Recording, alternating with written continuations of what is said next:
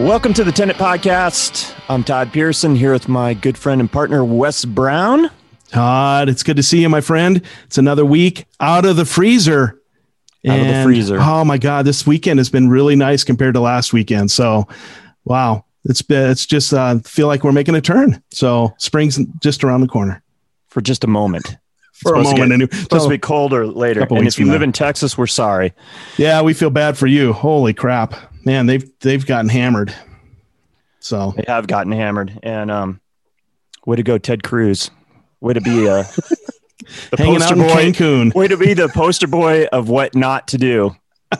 You know what? I feel like I feel like the media dropped the ball on that. They should have give him like 24 hours into that news cycle, and and then waited because they love to show that guy like in profile with his Texas sized gut, right? They should have waited until like 24 hours in when he's like on the beach with a big, you know, like tropical drink in his banana hammock, and then Smart. Yep. right. Yeah. That would have been awesome. That'd have been awesome. Ah, Kristi Noem's getting ready. Our governor's getting ready to go to Florida for the big Republican convention. So, yeah, she'll get some raise. it's good for her. Oh, I, I think Ted Cruz got a bad shake on the on that deal actually, because I feel like he probably doesn't know jack shit about um, power grids, I'll be and so you know his PR people have him out there like handing water to people, which is all great, but Well, they and, been like parading him around like power plants. You know him doing the number where he's like talking to somebody important and acting Right. like he understands what's going on, and maybe like looking like he's pushing buttons or something. yeah. That well, and been like he- but here's the other side of it. He was using no electricity in Texas. So that was just more power in the grid. So maybe he was There you doing them a favor. Yep. Good point. All right, enough of Ted Cruz. God, why are we talking about him? I don't know. God bless him. Everybody just vomited a little bit in their mouth when they thought about Ted Cruz in a banana hammock. All right. That's hot. That is hot. oh, this is going to be fun today. Oh my God. Sorry about that. If you felt that way, we're, we'll stop talking about Ted Cruz. We're going to talk about art today, and we have a phenomenal artist. This week we have Michael J. Dowling. He is an incredible artist based in Denver, Colorado. Michael, how are you? Pretty well. How are you doing? I'm doing excellent. Thanks. Thanks for uh, humoring us while we uh, while we talk about stupid stuff. No problem. I'll always talk about stupid stuff. Oh, Um, I want to start this off. Sometimes I'll introduce an artist and I'll talk a little bit about their work, but I found that it's much better if the artist actually explains what they do and what mediums they work in. So, can you tell our listeners what you do and what mediums? So I actually work fairly traditionally, and especially when you consider how contemporary my work. I feel like my work looks pretty contemporary, but I studied in Italy and work in a lot of those traditions. So whether I'm drawing with charcoal or I'm painting with oil, I am working, you know, within my own kind of version of a lot of those traditions from from the past. And even my sculpture is fairly traditionally based. And then I start to play with elements that are outside of those traditions and start to incorporate them. A lot of my work has has kind of a figurative base or a base in in what I call naturalism or reality. And so most everything is an object that we actually see in our world at some point, although some of them get a little bit more abstracted than others. All the people are very, very clearly people, although they as well get kind of uh, pushed away from their natural form in a lot of ways. So it's um, and I and I read this somewhere. It's it's kind of uh, redactive. Is that the word? Yeah, especially when I'm in the beginning of a piece, more so for the painting than the drawing. But lately, the drawing's there too, and a lot of the time, I'm just using scribbling marks, kind of inappropriate paint marks to to be things that are about actually being paint and being drawing moments, and to start to disrupt the image. And it is kind of redacted. It is kind of creating a secret out of the thing that we should know. and you have a statement on your on your artist statement I, I really like. You say you have a historical approach that gives your work a look that of, of a historical blend with a subject matter that's hyper modernism or modern, hyper modern. I thought that was really cool and, and very descriptive of what you're doing. So I like that a lot. I thought that sounded really cool too. So, so I definitely That's used why it's in your artist statement. yes. Um, and I wouldn't like hypermodern is just a really cool term. I don't know that I really fit into the idea of hypermodern because because my work always does look a little bit old. But the modern is starting to look very much at a like the most modern things are starting to look very much at a repetition or a circle of history and the dystopian sort of pattern, um, looking at how societies uh, form and crumble and form and crumble. And not only is art looking at that very much right now, but literature and uh, and all the other art forms, movies especially. Uh, so it's an interesting time to be making work like this that even touches on those notions. Yeah.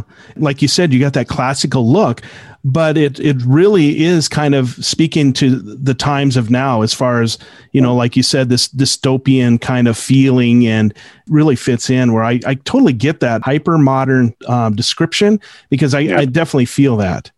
Yeah, cool. That's yeah. good to hear. Yeah. Somebody else thinks so too. so thank you. You have a very interesting story you're a creative kid always it sounds like but you didn't start this whole path to becoming you know where you're at today like people traditionally do. You had an interesting approach and i want to hear that story if you if you wouldn't mind. Not a problem. How far do you want me to go back? But you know start start kind of at the beginning but then um you I'm know starting in kindergarten then. Okay. Um, so it actually really does start in kindergarten. And um, and although I don't remember it, my mom does describe that I was drawing all the time. And I don't know, maybe it's got to be like 15 years ago. I was going through stuff at my old house, my mom's house, and found a little prayer booklet that because uh, I went to Catholic school, found a little booklet of all the prayers that all the students had made. And so we each drew a picture and then had a little prayer. And my prayer was to uh, Saint Michael the Archangel, and it was, "Please help me have friends and draw well." And so I think uh, I think I might have been obsessed real young, and then I don't really remember uh, that much of drawing, although I know I did a lot uh, up until about fourth grade when I really did start to get obsessive with it. And I had a very odd fourth grade year and didn't really pay attention to my teacher at all, who was not my favorite teacher anyway. She thought I was nuts, but I spent the entire year drawing Garfield the cat.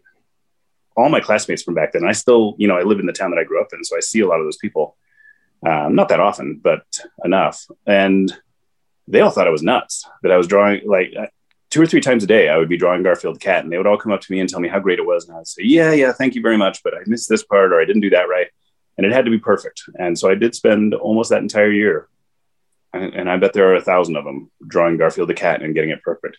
But what that taught me was how to see and how to evaluate if something was was or wasn't working, and how to correct it if it wasn't and it taught me to be very careful about drawing. And I really did learn the value of repetition in being an artist. I think repetition is one of the most valuable tools that we don't talk about in the learning of art as far as becoming a better artist, especially on the technical side. Um, so I Garfield for about a year. Um, as soon as I was done with that, I jumped into some of the regular kind of uh, young boy stuff, and I was drawing tanks and cars and uh, soldiers and all that kind of guns and that kind of stuff. And then by about sixth or maybe late sixth, early seventh grade, I wanted to see the human form more. So I started with comic books and got pretty good at reproducing comic books. And uh, and I remember one of my friends challenging me and saying, "Oh, you traced that?" And I was like, "No, no, I didn't. Look, there are mistakes, and I don't mind the mistakes." And so, um, so even then, I was drawing quite a bit and still obsessively. And then I was kind of like, all right, I gotta actually be able to draw people. And so I went and found some Playboys that I kind of like snuck out. I don't remember how I got them. And so that was what I was drawing for quite a while. And you know, for me, it just seemed like the most normal, natural thing to be looking at the body as a reference. And then I went to high school, and I went to an all boys kind of prep school for uh, I don't know, just didn't have all the options of. Actually, we didn't have an art class at all in the school, and so I didn't take any art classes. Still drew all the time then went up to CSU for my first year of college, and I was kind of in a engineering pre-engineering course and just failed miserably and was just the worst student and had the best time. And uh, at one point, I sold my books for beer money, and, and that seemed that seemed like the right choice because I wasn't going to those classes anyway. And so, after a year of just uh, of just flailing and just loving that I could just sort of break away from how hard I'd worked in high school and you know even the jobs that i had in high school it was a lot of work. So i kind of had a year off of just screwing around. And then i moved back down to denver moved into my mom's basement and uh, and kind of got going with regular stuff. I had a job and or a couple jobs actually and um, started going to school sort of part-time-ish on and off at uh, cu denver and metro uh, metro state which is they're both downtown in denver. And then was at CU in Colorado Springs and CU in Boulder as I kind of did different jobs here and there. And for quite a few years. And then I can't remember if I was 24 or 25, but I needed to fulfill a requirement in the arts. So I decided to sign up for, or let me go back just a little bit. Uh, I did take a drawing class at Metro when I moved back down, and I was still sort of a slacker. So I was 19 at that point, and was studying with this uh, just amazing professor, Amy Metier. And my first semester, I got a straight D, and she was being very generous because I just didn't do all the work. And she was like, "You're great at this. Why aren't you doing this?" And I just couldn't understand how somebody could be an artist in the world. Like, how do artists make money and all that stuff? So I actually took another semester with her, and she was kind of like, um, "Hey there, D student, welcome back. What are you doing?" I said, I, "I like doing this," and so I kept doing that a little bit, and then dropped off for a while. And finally, I was about 25 and signed up for painting class. And I knew what I was doing when I signed up for it. And I was almost done with my philosophy degree at that point. And I knew that that was going to be the thing that I needed to do but I kind of tricked myself into like a safe step into it. Just signed up for the class thinking it would fulfill the requirement. Within 10 minutes, I was ready to change my major. I talked to the professor, and he basically, he was a very interesting art professor for me to have. And just amazingly lucky that, uh, that he had been a Marine, um, had a literature degree before uh, an art degree, and was a great painter and had a system. And he was very organized. And I'm a very organized person. I'm not as organized as I used to be but everything got lined up the same way. My palette got lined up the same way every day, all the colors in the same order. The brushes went in the same place every day. And even the paintings went in the same order. And he told me that, you know, if you want to get a C in this semester, you're going to make about 50 paintings. And I was like, wow, you know, I actually get to be organized and work hard. And that's what an artist does. And so within 10 minutes of that class, I was ready to change my major. I talked to him about it. He told me he thought it was nuts. And, uh, and I said, I'm doing that anyway. And so I ended up studying with him for a couple of years and formalized some some of my basic painting skills there and definitely a lot of drawing. I was already good at drawing, but I started studying figure drawing with him and was taking two classes a semester of figure drawing about. That was for two or three semesters.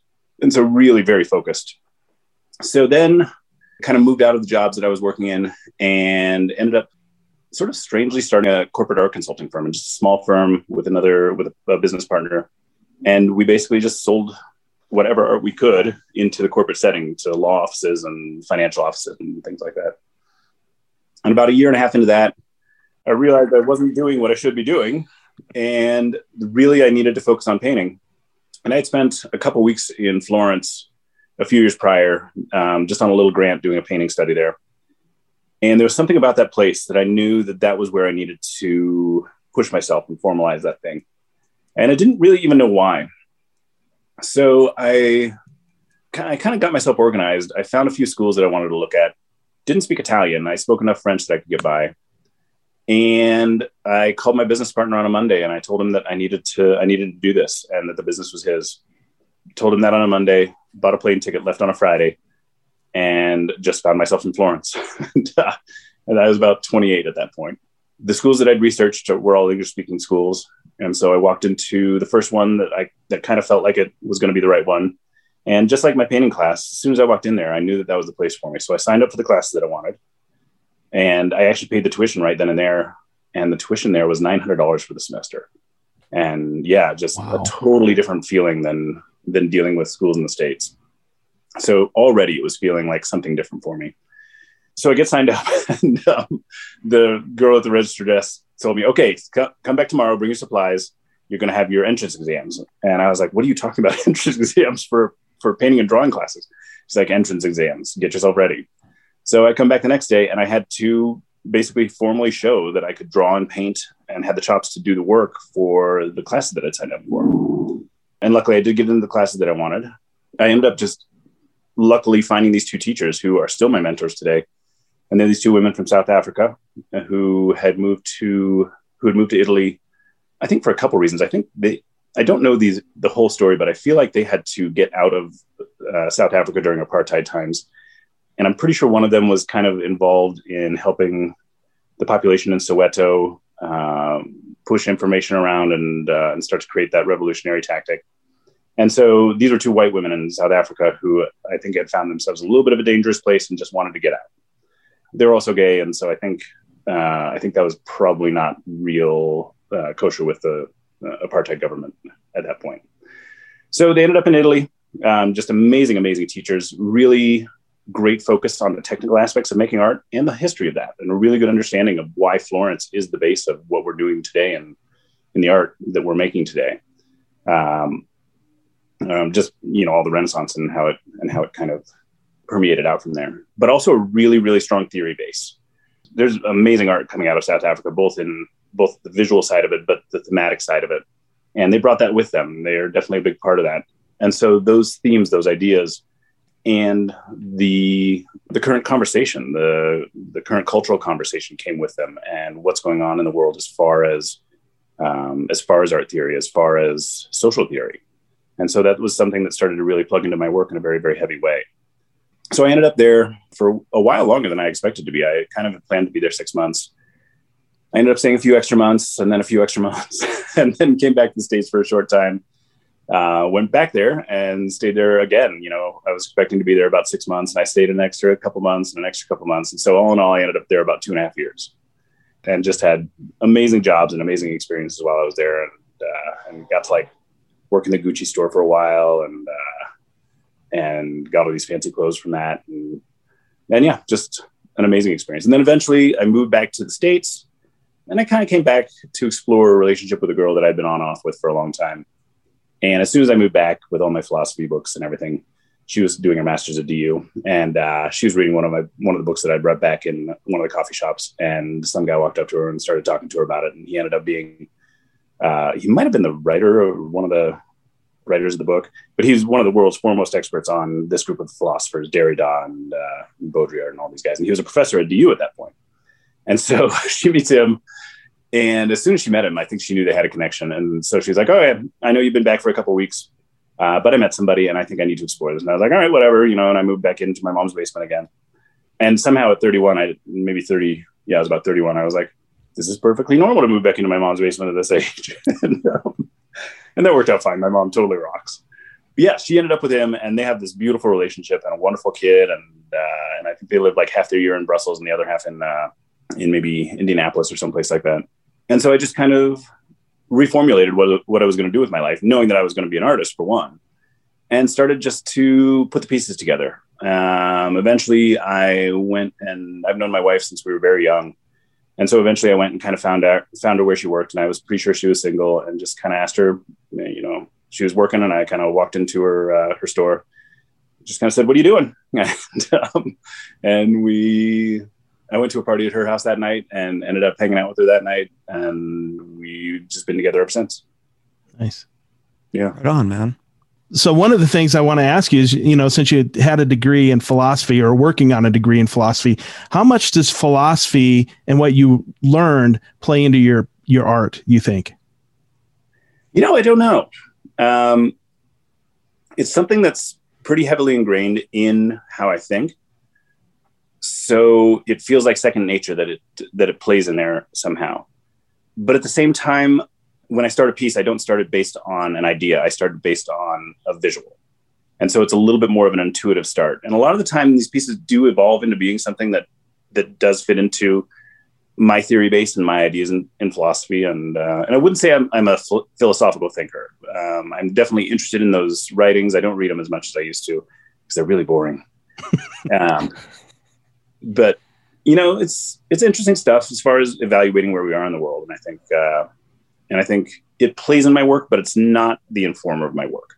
Right. And then a lot of the time, I see the work kind of evolving into something that that does very clearly have a theme that um, that attaches to a lot of my more uh, specific notions in there. And and one of those very specific notions is playing with the repetition of story and the repetition, like what I was describing earlier, the circle of of society that um, it comes back and comes back over and over. And one of those things that comes back over and over is the God stories and the lores and the and the legends and things like that. Especially early on, uh, when I moved back to the states, I was making work that was very directly looking at how um, how I could start to create a new what would I call it? A, kind of a new group of uh, of legends for this place that we are in the West, um, in the Americas. That's so new, and we didn't take as, as, a society. We didn't take the God stories that were here before us. We uh, we put our own on top of it, like as a as a culture. right, um, and and erase the other ones. Which is this is one of the first times in history that that's happened. So I started wanting to look at God stories that kind of did incorporate themselves into the nature of our land. So the buffalo became a big symbol for me, and the birds that we have here became a big symbol for me. Um, even the horse became a big symbol for me, and a lot of those things still play into my work pretty often. Yeah. And this is 15 years ago that I was dealing with that stuff. Mm-hmm. And it just never went away after that. Right, right. When you were in Florence, what was that like being there? And were you painting every single day? Very structured education? Um, no, I wasn't painting every single day.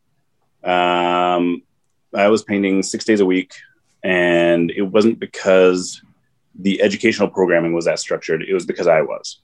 I do have a little bit of an obsessive nature about the things that I'm really going after.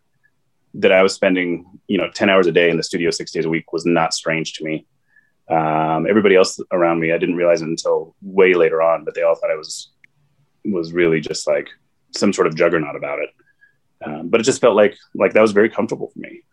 I worked usually not more than maybe 20 hours a week and just odd jobs. I was a tour guide for English speakers for a little bit. So I got to know Florence in a really interesting way. Um, like I said, I worked in the in the fashion stores a little bit, and I actually worked for a company that set us up trying on clothes for the very wealthy Japanese tourists that came through, so that they wouldn't have to try them on. Or usually it was the women shopping for the men, and the men wouldn't even be there. So, so this group of us actually professionally tried on clothes for these Japanese women who uh, who wanted to uh, buy clothes for their for their husbands. and it was more of an entertainment factor than anything else, but it was a really fun job. And I was all I was skinny and tall and looked very Italian at that point, and so uh, so I had the right look for that. And yeah, that was a fun job because we would just pour champagne and hang out and put on clothes. That's awesome. Like leave the we would leave the dressing room open just a little bit so that they could like see that we had our shirt off or whatever, and they giggle and it was the same thing over and over. But it was really cool. It was a really cool gig. Oh, that is awesome. I love Yeah. that. Sound, sounds like a really interesting experience, man. it was it was fascinating and man they pay well like that was a that was a strange experience to be paid to do that at all and then to be given that much money to to do that strange thing it was super fun Um, I think your work is just phenomenal. Like there's no there's no gray area there. Like I don't think you even need to understand, you know, good art or what good art is. If you're just a layman and you looked at your stuff, you'd be like, well, "This is it." You know, this is this is what art is. I feel like there's a little bit of a dark sense of humor that runs through your art. Do you have a dark sense of humor? totally um, my work has a darkness to it no matter what and i'm not sure exactly why but i'm definitely not afraid of that side of myself. Um, but i also recognized some time ago that i was missing a little bit of the humor that i needed to have in the world. Um, and i always had that humor as a person but it wasn't coming through in my work enough. And so one of the things that i started to do was really play with how i was talking about the work and the titles. And uh, and so a lot of the titles really did take that dark work and created kind of a comedic, at least breath of fresh air next to it. And still, one of my favorites is an image of a. It's a large charcoal drawing, and it's based on maybe a Rubens or something. And it's a woman holding a mask, um, and the mask is totally obscuring her face. And then I've spray painted a blue smiley face on it. And the title of that one is uh, "Terribly Good at, ha- at Pretending I'm Happy to See You." And, uh, and yeah, one of my favorites for some reason. Yeah.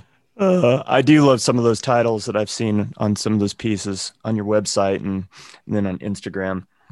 The other thing I kind of noticed with your work, I feel like you kind of um, give the viewer, and, and this is a sign of great art too, I think, but you give people like like pieces of a puzzle, and then you allow them to kind of you know discern it and and put it together.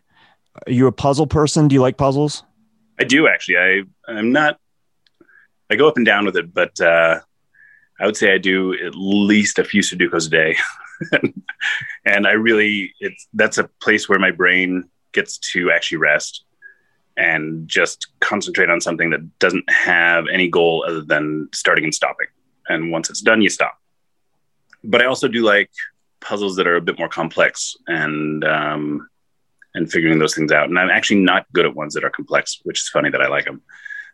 But what that puzzle is for me and what comes out in my work about that is that I don't want to tell a whole story and I don't want to I don't want to tell anything. All of my work is to me is about a question and a research and trying to understand, you know, especially when I look at the paintings and drawings that I have of humans, I want to find out why they're human. I don't want to tell you why they're human. And it's a way more interesting thing to have that puzzle in front of me and that question in front of me than it is to have the simple answer. I think the answer is really boring.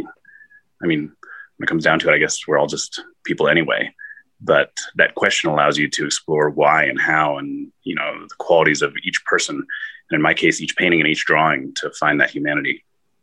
I love that.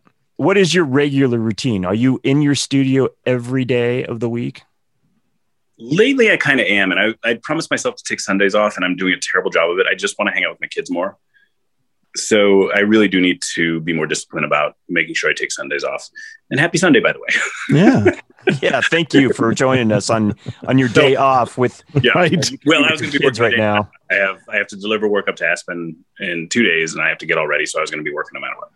This is a wonderful way to actually uh, get some artwork done by talking with you guys and actually really just enjoying some time with other people, which I don't often get to do in my studio. As far as my routine, and everything's thrown off by COVID, and I'm totally redefining, uh, especially on the macro side of things, what that routine is. But uh, but I have what I would call a macro and a micro routine. The macro routine is looking at my overall body of work, my overall approach to work, um, and also my schedule over a year. And so, and I'm very very organized about being an artist and being um, in the business of being an artist for that matter. And, you know, I don't know if I mentioned before, but I actually have taught some kind of seminars on the business of being an artist. And it's been a very interesting thing. If, if it's something you guys want to talk about it a little bit more later. But um, so in December of every year, I start to I start to put together my schedule for the next year. And one of the things that I understood pretty early on when I stopped doing any other sort of jobs, knew that I needed to be able to support my family and also knew that I needed certain things to drive me. And one of the things that drives me is actually being successful in the world as an artist and, um, and making good money. I like my fancy things and I like my nice clothes and, uh, and my big house and all that. And so making good money is an important factor for me. And, you know, from from way back in when I was making art, I knew that one of my goals was going to be to make a living as an artist, and I really do feel like that's one of the one of the revolutions of our time to not only have your own company, have your own way of making your money, but to do so by just making something that people want and to make something that I actually really want to make and that people will give me money for that. I think it's an absolute revolution in the world to to be able to follow that passion and make your living doing that. And the more I talk about it out in the world, the more I realize that that's a part of my art, the the being an artist um, just because it's such an inspiring thing for people to see that you know you can actually follow this and make something out of it. And uh, and the people that do have a job that they consider maybe a regular job i feel like they start to see the beauty in what they're doing more easily because uh, because i talk about my job as a job. And that it's just that passion that i follow. And it's a very interesting construct. Anyway so i look at the macro um, and i design out my year. And i design out everything. I know when i'm going to have shows and I know that to make the money that I need to make and to make the money in the cadence that I need to, um, because the world operates in a month to month bill pay sort of system, artists don't normally work in a month to month, I make this much money every month sort of system. So I actually had to design that for myself. I needed to be able to make enough money and make enough money on a consistent basis to make sure I could take care of the take care of the business. And so I started to realize that if I had a show every month, that I was selling and making a certain amount of money. And so if I bumped up how many shows per month I was doing, then I would probably make a little bit more money. And it's not like it's not one show I make a thousand, two shows I make two thousand. It's one show I make a thousand, two shows I make fifteen hundred, three shows I make seventeen fifty, and so it doesn't grow quite as easily. But definitely, the more activity I have as far as showing the work, the more money I make. And so I have to organize my year every year, knowing that I have a certain show in June, and that's a repetitive thing, and I have that every June. So I can basically say, all right, I'll probably make about ten thousand dollars that month. Um, usually, it's a little bit more on on the June show, but I plan on that. So we'll just keep on that show. So doing that show, I know that I need to have a certain inventory. I need to have this much of the $400 pieces and this much of the $10,000 pieces. And that way I have the mix of work that makes it accessible for people to, if they want to buy something that's more substantial and they're really looking for a key piece of work, that that's available to them. And if they're, if they just sort of stop by and find that they like my work a lot, they're not ready to spend thousands of dollars, they can at least buy the four or five hundred dollar thing. And it's weird to make work to that market, but at the same time, it drives me to really explore my work in so many different ways and to allow myself to do things like very simple drawings and really make them a finished piece of work and make them part of my body of work rather than them just going on the floor as some sort of sketch. And it really has rounded out my work in a in a really considerate way. So that's on the macro. Does that kind of answer that one? Yeah. So it's a it's a numbers game for you. It is, and I actually base that numbers game at the end, at the beginning of the year. I say, okay, I want to make uh, like this year. I said I want to make one hundred fifty thousand dollars. How am I going to do that? And so I started to plan to make one hundred fifty thousand dollars. I've never made my planning numbers, by the way. but you have this formula that you work off of all the time in order to try to, uh, you know, accomplish that, right? Yep. And this year, because of COVID, it has sort of just broken down, and I don't know how to totally apply the formula anymore, which I really like. I'm really curious to see how I'm going to get sort of kicked in the gut here and uh, and fix this broken system that I've got now. And it's going to be an interesting year. Do you think the democratization of art today, because it seems like it's really open to the masses on different levels, allows artists of today to actually become working artists more so than maybe, let's say, 50 years ago or 100 years ago? Or am I just totally reading into something? One of the, well, I have a couple difficult things in being able to answer that well. And let me make sure I'm understanding the idea of the democratization of art. In the sense that, you know, everybody can afford to buy art at some level or another, and people are actually purchasing art at different levels, so to speak. That has definitely opened up the opportunity for artists to make money at art. And just because so many artists can explore it in a way other than the thing that goes into the museum and then people are safe spending a lot of money on it and they can make their living that way. Um, so that definitely has changed. There's so many different ways to make money as an artist today, um, whether it's making small things and putting them on Etsy, uh, making prints and having high volume and lower cost, uh, making really good, really more costly work and having that uh, show up in the museums like, like in that traditional setting. And most artists, uh, including me, have to have some combination of all those things at play. But as far as if it's changed since the 50s or even, you know, um, the turn of the century with the Impressionists and all that, I don't know because my perceptions are based on pretty limited kind of stories and the, yeah. and the artists that we hear about that did find success. And so one of the things that I try to do is try to plug in how I see our world working today into how that would have worked then. And I think there was probably a lot of the same stuff going on then. Like, um, you know, you talk about you talk about walking. Uh, is it the Champs Elysees in Paris, where you see all the artists? Um, I think that was going on 100 years ago, and I think there were a lot of artists that they sold a ton of work and probably made a lot of money. And we have never seen their work because it all went in the trash eventually. Yeah. Um, and so I think that I think that the system of it is cyclical. I think that that system is something that hasn't changed that much, but we do have more opportunity for artists today with internet and with all those things.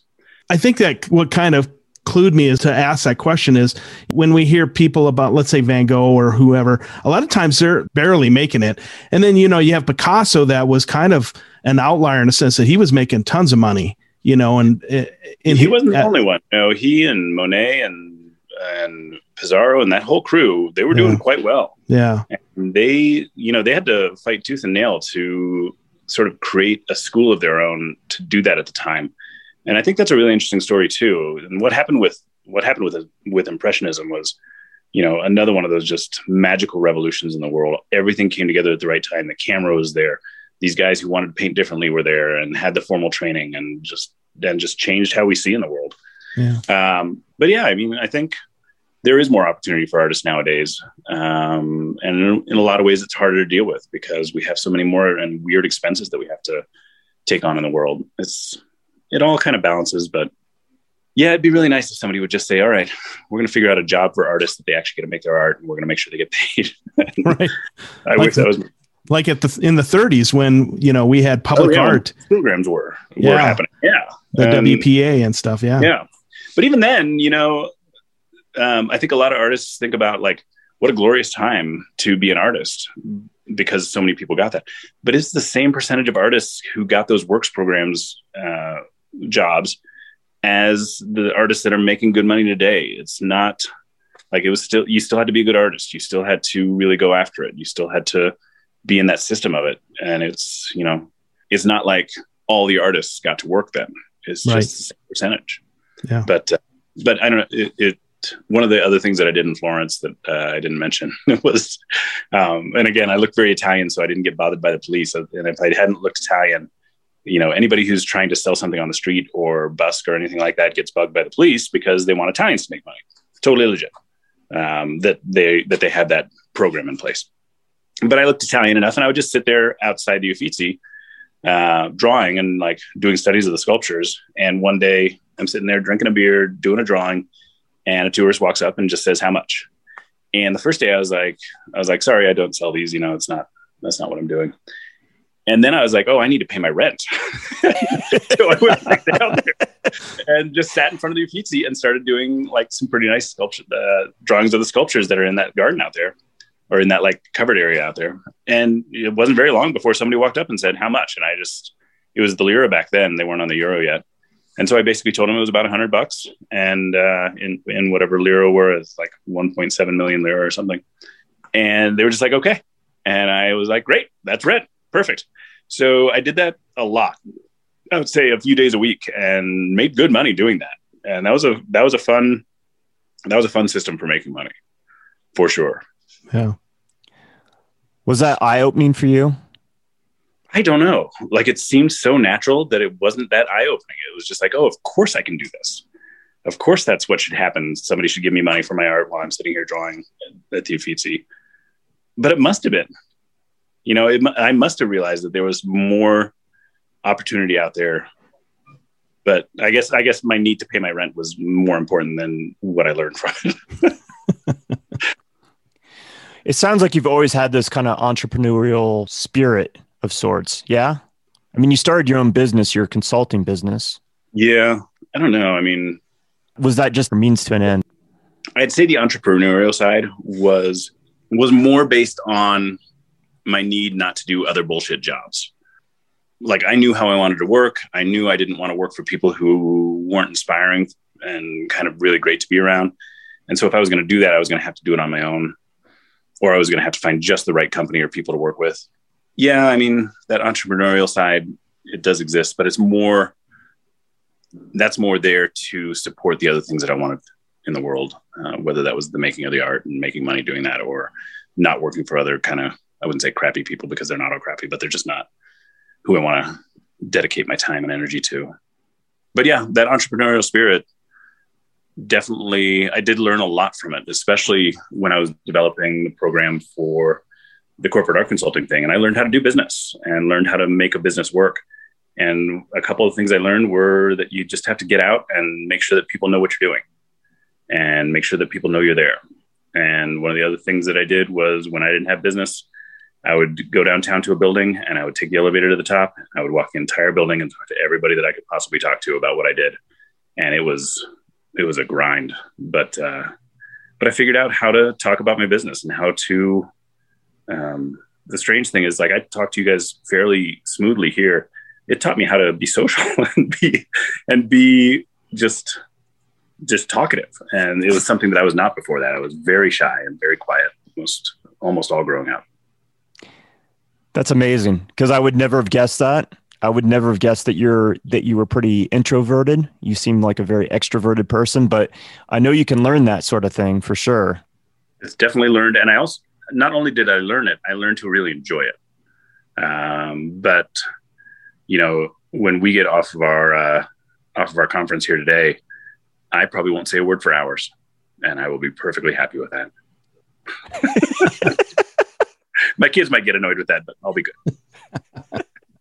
takes a lot out of you to you know to to talk with people i mean I, I i will say this you know you'll probably be a little spent after talking to us for an hour and a half two hours whatever we we do today. But i find it um a it's energizing like you said but at the end of the day i'm the same way. I'm like you know i'm happy to come home and not have to talk to people yeah. either.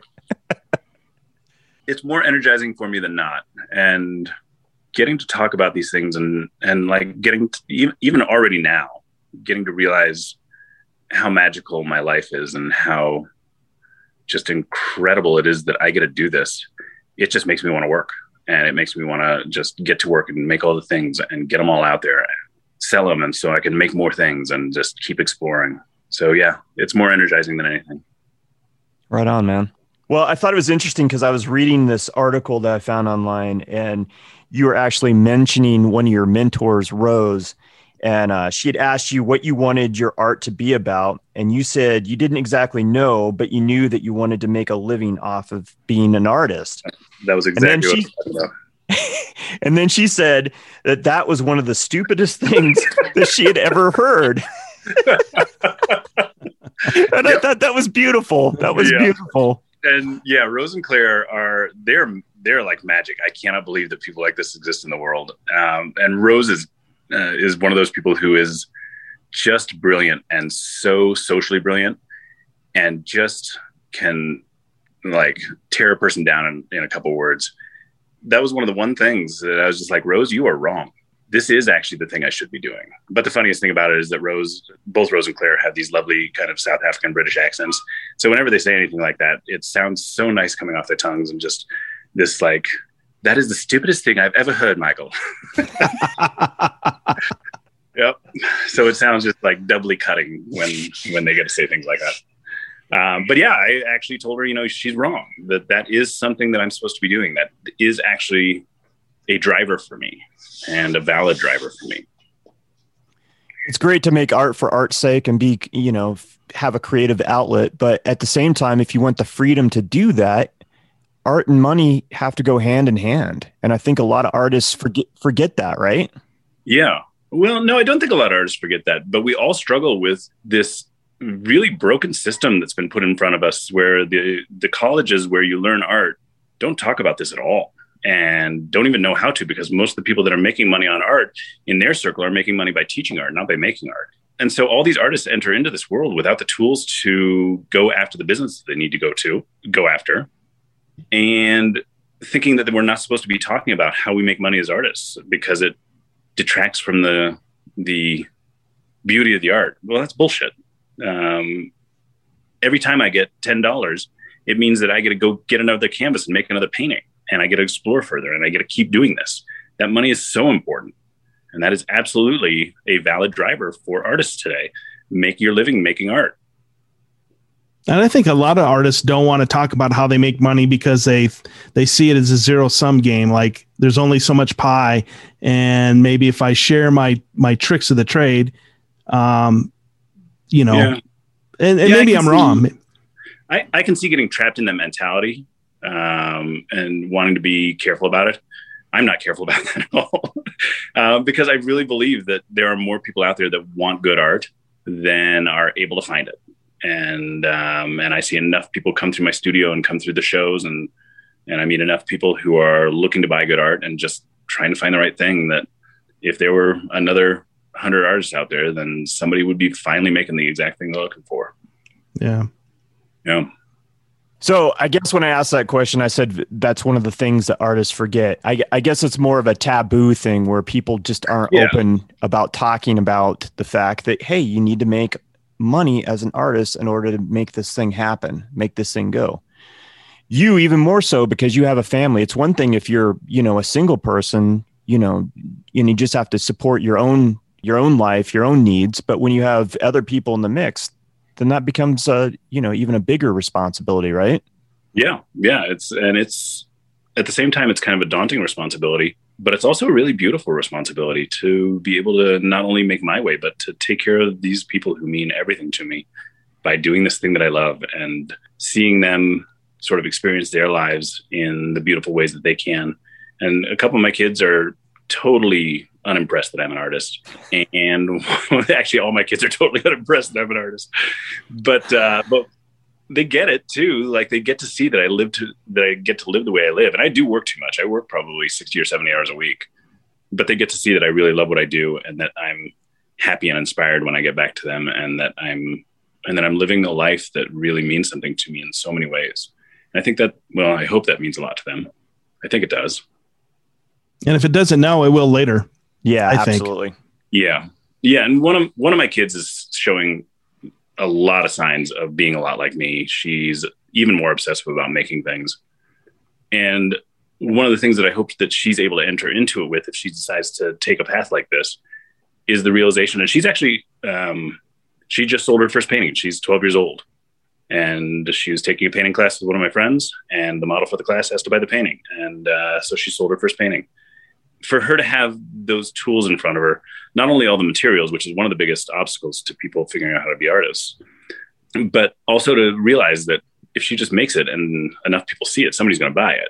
And in this case, the model saw it and she bought it. Um, her starting to see that she can make her living that way and make her way that way.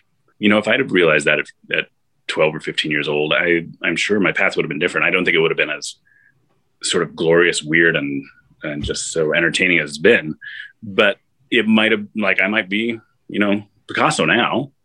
Um, I don't regret my path by any means, but having those tools earlier on could have been interesting. Absolutely. It's it's easy to think about what could have been, but the reality of it is, and I think you do it well, you enjoy where you're at right now. I do. In this very moment, right? Yep. And the yeah, journey that it's that's taking you here. Yeah, even the struggles, even the really hard things. And I don't know why um, I have no regret in my life because I've always gone for the things that I wanted, even when I've totally screwed them up. But I don't regret screwing those things up. I, the only things I've ever regretted were not going after those, not going after ideas, not going after the things I knew I wanted. So I don't have many regrets because I always went after them anyway. there you go. Well, um, and I um, think I think we live in a perfect time for that because you know it wasn't that long ago when I was a kid. It's like you if you failed, you're a failure. Now it's like fail, fail often, and fail early and uh, and learn from those failures. And I, I think that's a great thing to teach people, and not to be fair of it, afraid of it. Yeah. The other thing I get from you, uh, just because you said this, and I think people need to hear this, and I'm a perfect example of someone who needs to hear this, is you work 60 hours a week or more. And that's the key to be successful is you're putting in the time, you're working your ass off and it's yeah. not just painting but it's, it's, selling and it's marketing and it's all that and the business side of it. And uh, you know I, I, think it's easy for for me to look at your stuff and say oh that comes it must come so easy. But you know you're you're really putting in the time and the effort and working your ass off. So yeah in a lot of that time i'm not really doing what i want to be doing and i am doing stupid emails and getting in touch with somebody i need to get in touch with. And downloading artwork, and I hate that stuff. Um, and actually, I, you know, as much as my website I think looks fine, I haven't updated it in like six months. I just hate doing it. Um, and I don't like being on Instagram, and I don't like being on Facebook. Um, I do like spying on other people on those forums, but I don't want to deal with. It.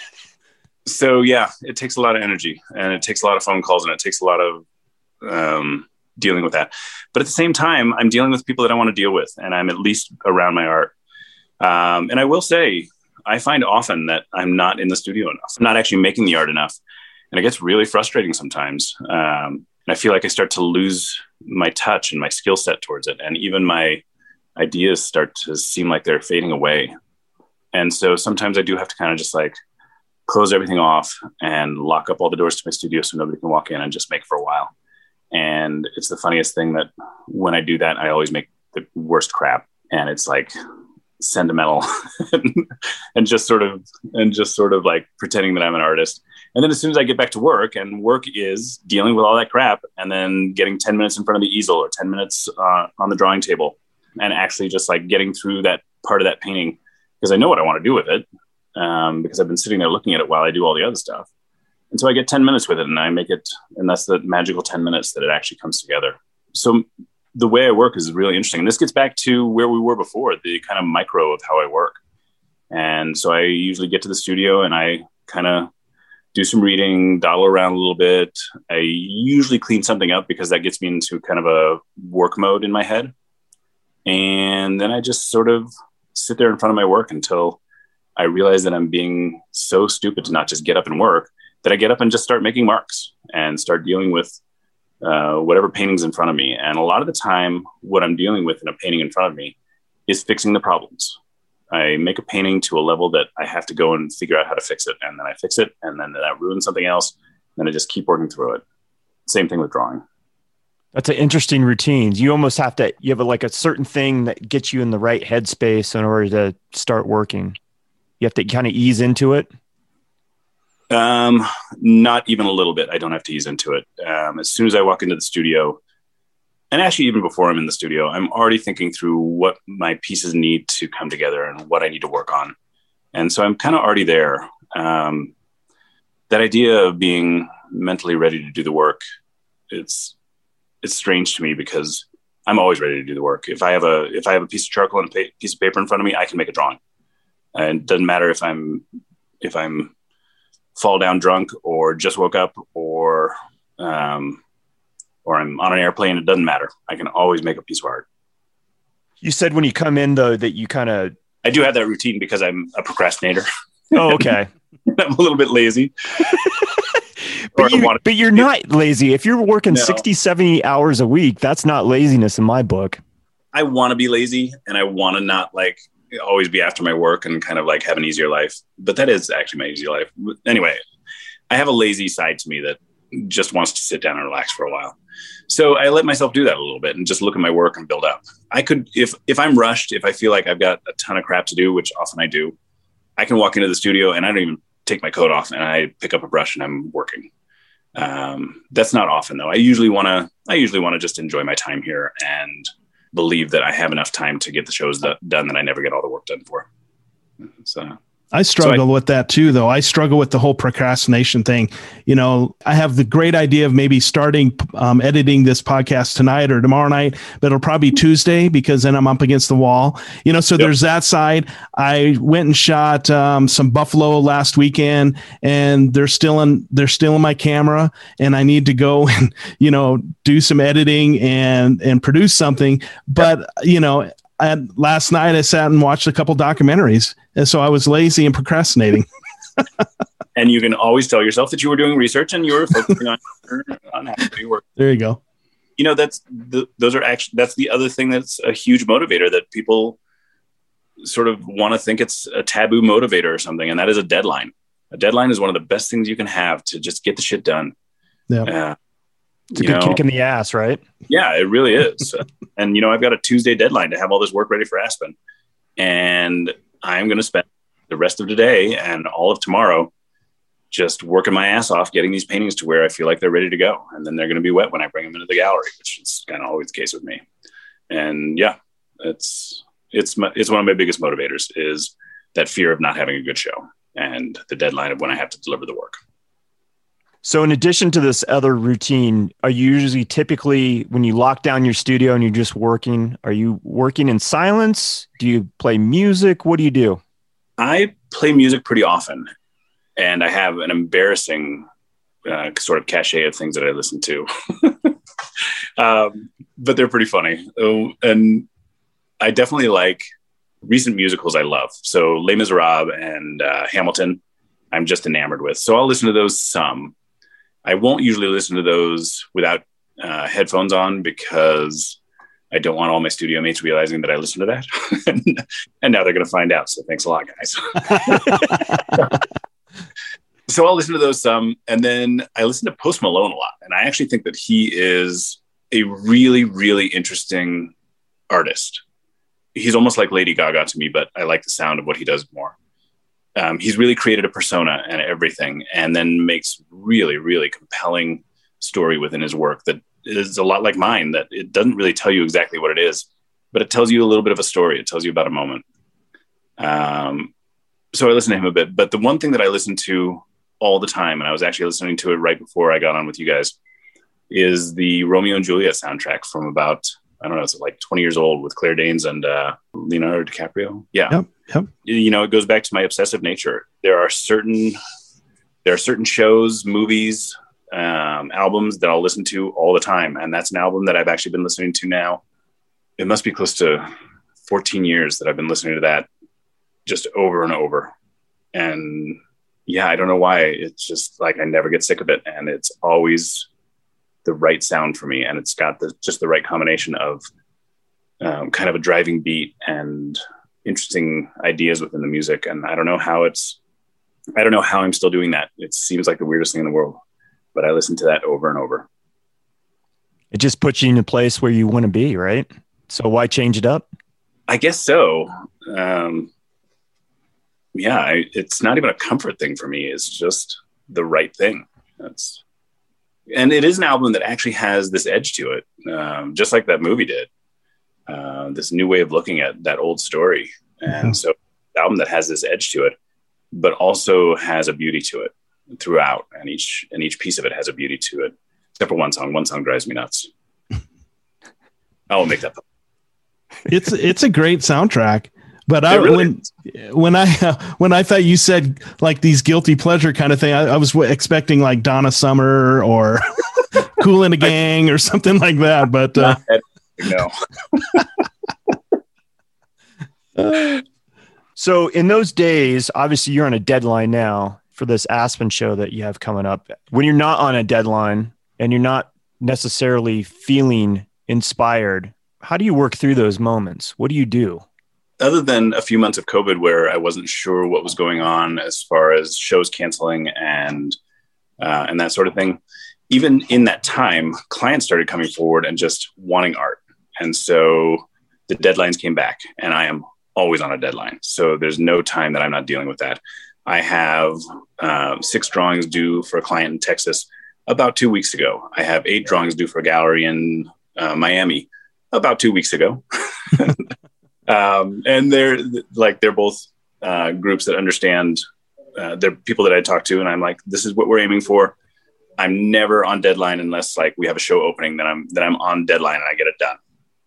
Um, but that's what I'm aiming for. So I was aiming for the 15th of this month for both those projects, and they're coming together. I put those aside so that I could focus on the gallery thing that I'm running downtown, um, and put a little bit of energy into that, and so that I could get a couple other pieces done for clients that did have tighter deadlines.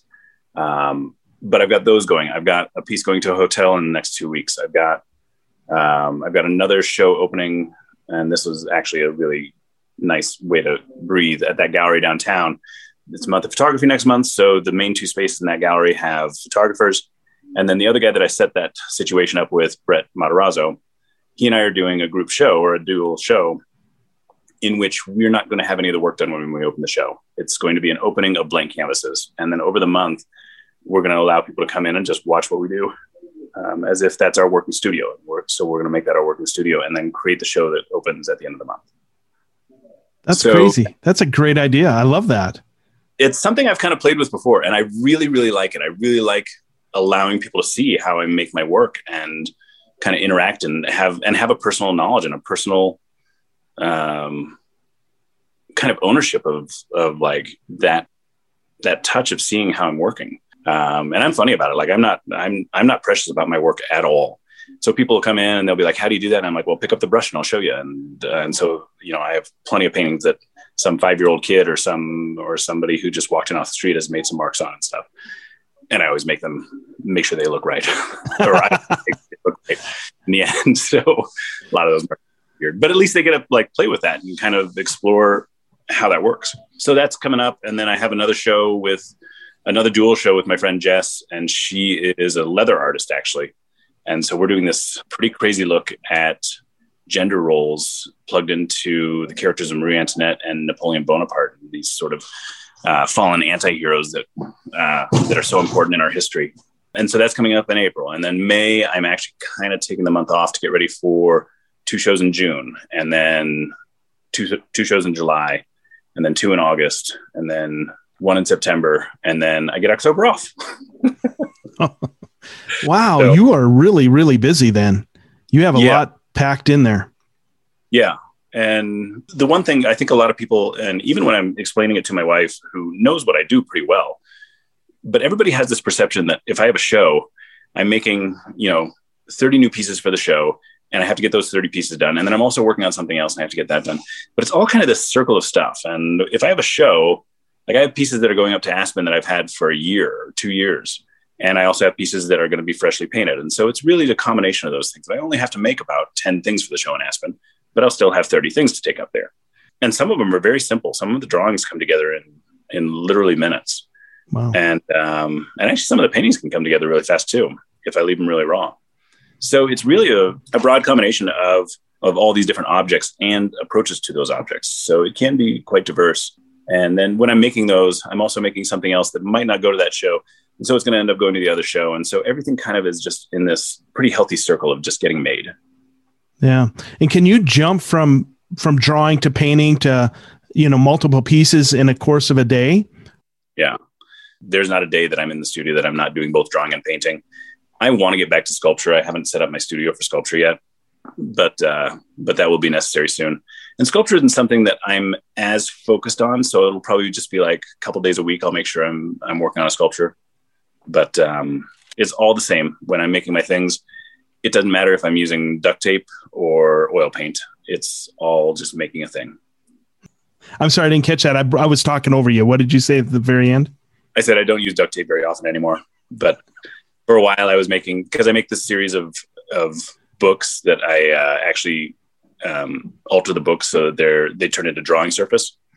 And early on making those, I was using duct tape as one of the things that went into those books as a as part of the subject matter um, because it was a very interesting aesthetic to me. And at the same time, it is the symbol of how, especially guys in our society, fix everything. And I loved using that symbol uh, within the work boy, I'm getting back to that. I'm glad I talked to you guys. so do you put like a gesso or something over over the pages of the book? Is it yeah, something? I'm actually sitting at the table where all these are. So this is one right here. And you can see it's all white now. But this is the back of the book. And I leave the back of the book exposed. And this one is Political Parties in the United States by Martin Van Buren. Most of the ones I use, um, I try to find recent political memoirs um, because doesn't matter what side you're on, doesn't matter who it's by, even if they're pretty thoughtful authors. For the most part, it's all just a bunch of drivel. And so I want to actually make something beautiful out of these things that are propaganda and kind of just crap. And books are such an important part of our world that I do feel like they can be an interesting part of um, an interesting part of looking at the world in a different way and through the visual. And it's a really interesting thing to draw on. It gives me problems in approaching whatever it is I'm drawing because I've got this surface that doesn't quite work and this split in the middle of the surface that uh, doesn't accept my charcoal very well. And so it gives me new problems to fix and new things to explore in my drawing. Oh, that's that's incredible. I love the whole idea of repurposing, you know, books that would end up in a landfill or whatever, and you're saying they're re- re- repurposing them. And it leads me to a piece that I saw of yours, and I want to talk about real briefly. Is uh, it's it's six books stacked, and there's a sculpture of a horse, and then it's strapped down with a yellow strap that you would do yeah. for cargo on a truck, right? Um, yeah. Did you do the horse? First of all, did you do the horse sculpture included in I, that? I have a couple of those, and one time I did actually build a horse sculpture, and I didn't find it to be quite to the level that I needed it. And so the other two, one is a is a like resin horse sculpture that I found at TJ Maxx and it was broken. And so I kind of I made some adjustments to that and then added a few different things. And then that one got pure blue, uh, like cobalt blue pigment, uh, painting pigment, just kind of dusted over the whole thing. And that ended up being my favorite of them. And then another one is um, is a stack of the horses, and then on the book is actually drawn a sort of reflection of the horse that's on top, and that horse is a is a Barbie toy horse. So I've taken that Barbie toy and I resurfaced it with uh, with cold wax and paint, and so I really did do some fun stuff with it. That's a series that I'm doing, and I, I, I work in a lot of kind of odd series like that. But yeah, like the next exploration of the horse I want to start making the horses, and those are very interesting. Uh, that form is very interesting for me. But I'm also doing the show with Jess Davis in April that I was mentioning, and one of the sh- one of the pieces for the show is um, is a group of these Barbie horses that are all going to hang from the ceiling and just kind of hang down like pendulums and swing free. And I'm going to rework the surfaces of all the toy horses, but they're otherwise going to be just found object. Nice. I love yeah. that. That is phenomenal. And uh, so I have just because I can't wrap my brain around it. So what's the deal with the strap? Um, it's a lot like the duct tape, actually. It is. Um, it's something outside of my natural aesthetic, which is kind of that Renaissance aesthetic that pushes me to to take it on in a different way. And the use of it, the use of safety yellow as the color of that, is really jarring for me. And I really like that I'm having to use something that, or I'm pushing myself to use something that's so far outside of the aesthetics that I usually play with. And then at the same time, it is creating this stack of books that's very much like that old 50s picture of the kid walking to school with a stack of books tied together. And in this case, I'm just doing it with a utilitarian object, a tow strap. Yeah. And I looked at, I saw that and I was like, oh my God, that is so cool. I just love everything about it. I, and like I said, I couldn't necessarily wrap my head around why you would use the strap. And now that you've explained it, I, I totally get it. And I think it's fantastic. So I love that piece. And that's one of the things like I was saying before, a lot of my work comes together as, as an aesthetic notion, not as a thematic notion. And that was an idea that I had just based on the visual. And I don't know why, but I get these ideas in my head. And I was, and you know, to have the conversation in my head of, oh, I really need a tow strap for this book sculpture is one of the stupidest things you could ever say to yourself. so I went to Home Depot and I got my tow straps and like I had to drag them through the dirt because I wanted them to look used. And I mean, what a strange construct for a sculpture, but it, I don't know, it's just sort of it is one of those things that I'm just compelled to make. Yeah. And I think it works. I think it works. I love it. Thank you very much. Yeah. Since we're talking about work, um, Wes and I were both commiserating on different things that we saw on Instagram and um, and then on your website. But there's a piece that we both really enjoyed. And I'm curious if you if you've sold it. Yeah, called Gladiator. And the one you probably saw on the website is the original. And then I did a second one on canvas. Um, I wanted to re explore that and not only see if I could pull it off with the same level of beauty the second time. And I wouldn't say that I pulled it off quite as well, but it's still pretty strong. But I also wanted to start to explore that as a series. And, um, and that boxing thing, theme comes into my work a lot. But Gladiator, I made in probably like, I don't know, 2016 or 17. And it's a big piece. It's like eight feet tall and had very specific ideas. I had very specific ideas about what I wanted out of that piece. I knew I wanted to draw a naked chick. Um, and I say I wanted to draw a naked chick because I wanted to explore the female form. Um, but I also wanted it to be a very valid thing as far as what that person was in the world. And so I had to choose somebody that wasn't overly muscular, but was tough. And I also had to choose somebody who had the right look on their face that, uh, that she looked like she could kick my ass and then I made her way bigger than me. Um, so that being eight feet tall, that person, if they existed in the world, would be like a nine and a half, 10 foot tall person. And all of those factors were really important to me in my exploration of her. But again, I'm not exactly sure what the piece was about overall or is about. Um, so I made that many, many years ago, and I had it with me for all those years, and just nobody ever bought it. And it was the strangest thing. It wasn't terribly expensive either. And finally, a collector who I'd known for a long time um, she and one of the weird, one of the funny things that I did was as it didn't sell, it started to become more important to me. So, you know, five years ago, somebody asked me how much it was, and I said, you know, two thousand dollars. And then uh, more recently, somebody would ask, and I was like, uh, five thousand dollars. And then um, very recently, I was like, I really like this piece, and if anybody wants it, they got to really want it. So I was like, twelve thousand dollars, which is way too much for that piece, actually. So one of my collectors came and she said, Michael, do you still have that? And we talked about it a long time ago, and I am dealing with breast cancer, and I need a champion, and that's my champion. And I was, I said, my God, of course you can have that, and just tell me how much you want to pay for it, and that it's yours. And so I could not have been happier to see that go to a person that, you know, it really meant that to them, and to be to be able to be a part of that circle of having made something that that inspires them in that way was like, you know, holy shit, I actually did something right. That's amazing. And um, yeah, just a whole really amazing experience with a piece in every way. But yeah, it finally sold after years and years. That's, That's awesome. a phenomenal story, man. Yeah. It's funny how we both kind of gravitated to that. And it, and it is, it's the strength of her. It's not just because, you know, she's beautiful and she is beautiful, but there is a strength to it, and it just it's uh it's very arresting. I I thought I don't know yeah. what what was what was it for you? Well, I think part of it is it's a woman form, and I love that. And it's kind of a juxtaposition in a sense. She's topless, but she's wearing boxing gloves, so that gives it some kind of unique feel to it. But she also exudes a lot of strength and power in it even though she like you said she's not muscular but there's something very and and i would love to see had seen the piece being eight foot tall because i didn't know it was that tall i mean she just has this powerful look to her like she's a woman with determination and power.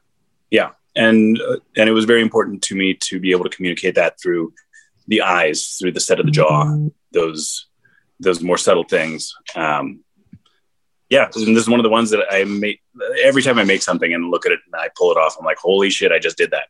And this was a big one. Every time I saw it, I was like, holy crap, like I actually got to do that which is I, I don't know if artists are supposed to reveal that they get to have that feeling every time every time they make something, but every time I pull it off, I'm like, wow, I actually did it. Yeah, I have a few things I've created that sometimes I look at and I go, "Wow, I can't believe I did that," or it turned out exactly what I wanted. But you know, and and she's such a beautiful woman, and I and aesthetically pleasing to look at as well. So yeah, yeah you knocked it out of the park on that one. I, w- I just love that one. And yeah, I was when you said I sold it, I was like a little crushed, but but the story is so spectacular. Is. Like I think that's a phenomenal story. So and it couldn't go to a better person somebody who's struggling with breast cancer. And uh, she's that's her power person man. I love that. Yeah it really is. It makes me very happy to think of that for sure. Yeah. Yeah that's awesome. This show that opens up in aspen what what where is that going to be at michael? At a space called the red brick art center. And that show is a dual show with my friend Annie DeCamp, who a couple years ago she uh, she just came into one of my shows, and I can't remember which one. She basically just walked up to me and she's like, "I think I need to study with you," and I kind of said, "Okay, uh, what are you doing now, and what do you want to do?" And I teach a little bit. Uh, I teach for Art Students League now and again, and um, and I've taught out of my studio a little bit. I'm pretty specific about who I'll work with. I really want to be around other artists who are who are searching, who are really dedicated, and who are uh, and who are very creative. Um, it doesn't matter how they make things, um, and it doesn't matter what materials they use. Um, but if they have the creative draw, and if they have the the I don't know, just the dedication and the go and fucking get it attitude that I've got, I want to be around those people, and she does. So Annie um, kind of set up the show in Red Brick. At Red Brick, they wanted us to really explore as a show our relationship as kind of a mentor mentee. And so we started to put together a more thoughtful show uh, kind of midway through last year. And then, of course, they were like, okay, great, show's canceled. um, and so we figured, you know, just we just get back to it at some point. And so then they were like, okay, we look, it looks like we have a window um, early 2021, and we'd like to get you in there. And we were like, okay, we'll start to make work for that. And then they said, oh, sorry, it's postponed so we put it all away and then kind of got a call way too late in the game. And they were like okay we got you rescheduled. It's opening three weeks later than we were talking about so we've had to scramble a little bit. Uh, still made a really really cool show. Um, and, but it just it doesn't talk as much to that relationship as it just does to the work that we're making. And you can see the tie-ins in our work but it's not as specific about that uh, about that kind of learning atmosphere that we've created between each other. But still, really cool show that I think we've got coming up. I, you know, seeing both your work in person and Annie's, um, that would be a great show. I might, yeah. I might have to see if I can get up to. How long does it run? It's about a two month run, and it opens on March fourth. Okay.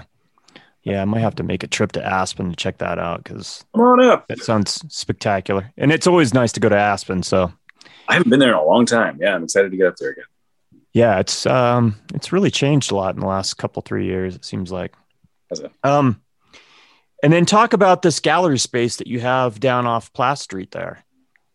Oh yeah, that's uh, that's another really interesting one. Um, it's really it's fascinating to me just to like be out in the world and things fall into my lap all the time. And I think a lot of artists experience that just because we're I don't know, our eyes are always open to it or like something seems like an opportunity and we're going to figure out a creative way to deal with it. This one, uh, my friend Brett uh, kind of knows the people that own the building and has known them for a while and started talking to him about just wanting to do something. And they were pretty jazzed about just getting something happening in this building. And it's a beautiful, beautiful space. Um, it looks a lot like my studio. It's got the kind of rawness to it, and like the floors are just plywood, and a hundred year old brick is part of it, and then there's more recent construction. Um, and the building owners just kind of wanted us to do something cool because it's been un- unoccupied for a while. And again, you know, it's weird times with COVID. And so we started talking to him, or Brett really started talking to him, and we started to figure out that we could do a uh, that we could do several months of programming. And they essentially granted us the space and allowed us to just take it over as we needed to. The first show we put up is called Wild Wild, and that's what's up currently. And that show is an invitational kind of. It has a couple sort of secondary themes, but the core theme to it is based on a show that I did last year called True West. It's sort of the same thing. I found I found a space that was just beautiful to have this show, and everything came together. And True West was designed to be a very contemporary, very local look at what's happening in the art world, in kind of conjunction with the timing of the stock show and really looking at who we are as a Western culture and responding to that in the, in the contemporary art kind of way. Um, this year came together to be a way more Western looking show, way more cowboy theme, um, Western animal theme. Um, it's very heavy in this year's, but it's still very contemporarily driven and really uh, experimental feeling show. So when I curated the show, and same thing as last year, I'm not real good at curating shows. so, and I know that I don't like doing it. It's um, it's not the fun side of being an artist. And so I tried to figure out what would be the fun way to do it um, because I knew I wanted good art for the show and I knew I wanted certain artists. And so instead of curating the work, I just curated the artists. I just invited artists who I felt like not only did I want to be around and work with, but that I wanted their work in there. And I told them what the theme was just considering your place in the West. And some artists took that on as really wanting to make something that had the symbols of the West in it. And some artists just said, you know what? I am standing on the ground in the West, and that is my entire connection, and my work's going to be whatever it is. And it worked out beautifully. Um, and I just told the artists, you know, that's the theme. Bring your good stuff, and they all did. Everybody made incredible work for these for these shows. One of the other things that I really wanted to do with this, and it's a little bit of a hidden theme that I wanted to put out in the world, it's that, especially curatorially, too many galleries and too many shows are so careful and so precious. And so I really wanted to break away from that. And so the range of artists that I invited were everybody from uh, people like me who are showing in museums and galleries and all that kind of stuff to people who have never shown a piece of art in their life. As long as they were going to be bringing a great piece of art and really bringing something solid, I wanted to include them in the conversation. And it made for a very, very well rounded, very exploratory body of work and where you see a lot of the more accomplished artists putting in a great painting you would miss out on the range of work that can come from somebody who for their art they're making a dress or they're hanging knives from the ceiling and doing things that are way more compelling in a thoughtful way than all of us artists who have kind of found a path already. So it really is a great diverse show it is a really diverse show. Tell people where they can, where exactly this uh, space is at, and where they can go to see it. Yeah, so this is at 1553 Platte Street in Denver, and it is in a building that's been down there for like 100 years. Such a cool building, and used to be a building that I hung out at when uh, Paris on the Platte was there. If, uh, if anybody listening knows where that is, and it's just a little bit hidden. It's kind of around the corner from the front of the building. So if anybody goes down there, just uh, wander around a little bit, and you will see some art if you know where that pedestrian bridge is that goes over the highway, it's right on the side of the building there, on that same side where that pedestrian bridge is. So get down there and check it out. How much longer does that run for? Like another week or so? Yeah, just another week, and then we go into the month of photography show and uh, and that dual show with uh, me and Brett Matarazzo. You are represented by a number of galleries. How many galleries represent your work? Right now, I've got one, two, three, four, five, kind of six six galleries, I'd say, and uh, and then a couple other like independent curators or consultants that I work with. Um, but galleries are not one of my huge draws for income. Um, more no. my sales, um, my own marketing and my own sort of creation of shows and things like that. It's been an interesting thing to learn that galleries have a really great place for artists, but it's not the it's not the thing that makes an artist career. The artist is really the one that does that. So you don't get the bulk of your sales out of these galleries. How do you sell your work? How, how where do you get the bulk of your sales from? Um, just blind luck and throwing stones, pretty much. just um, I do a lot of I do a lot of different shows, like all the shows that I'm talking about with Red Brick and with uh, doing the one with Brett and um, and the one with Jess. And it's an interesting thing. Uh, whenever I put up a show, I know that I'm going to make about ten thousand dollars, and I'm not going to make ten thousand dollars on that show. I'm going to make, and it's not always ten thousand dollars, but that's what I always aim for. I know I'm going to make that money not because that show opened, but because I made all the work. I put it out on social media. I talked about it. People visited my studio.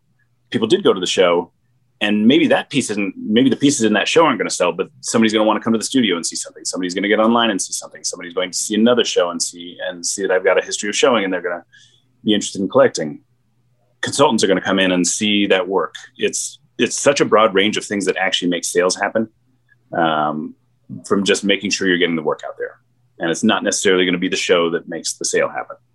Uh, but with showing with galleries, there are amazing benefits to it. And there are amazing benefits to having that kind of interplay with a gallery director, somebody who can help you drive creatively and give you some direction in where you're exploring your work. And gallery directors should be pretty open about what they feel is working and connecting with people out there. A lot of them are very shy to do that. And, and, and you know galleries can create amazing opportunity and amazing uh, sales structures too. Um, but for me i would say not more than 20% of my sales come from come from all those galleries.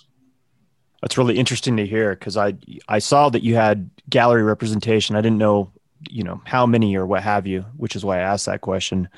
But i think um, people are always under the impression that you know the bulk of sales comes from being in a gallery uh, certainly not for me. And I think for most artists, probably less than 50% of sales who are, for most artists who are showing in galleries, probably less than 50% is coming from the gallery side.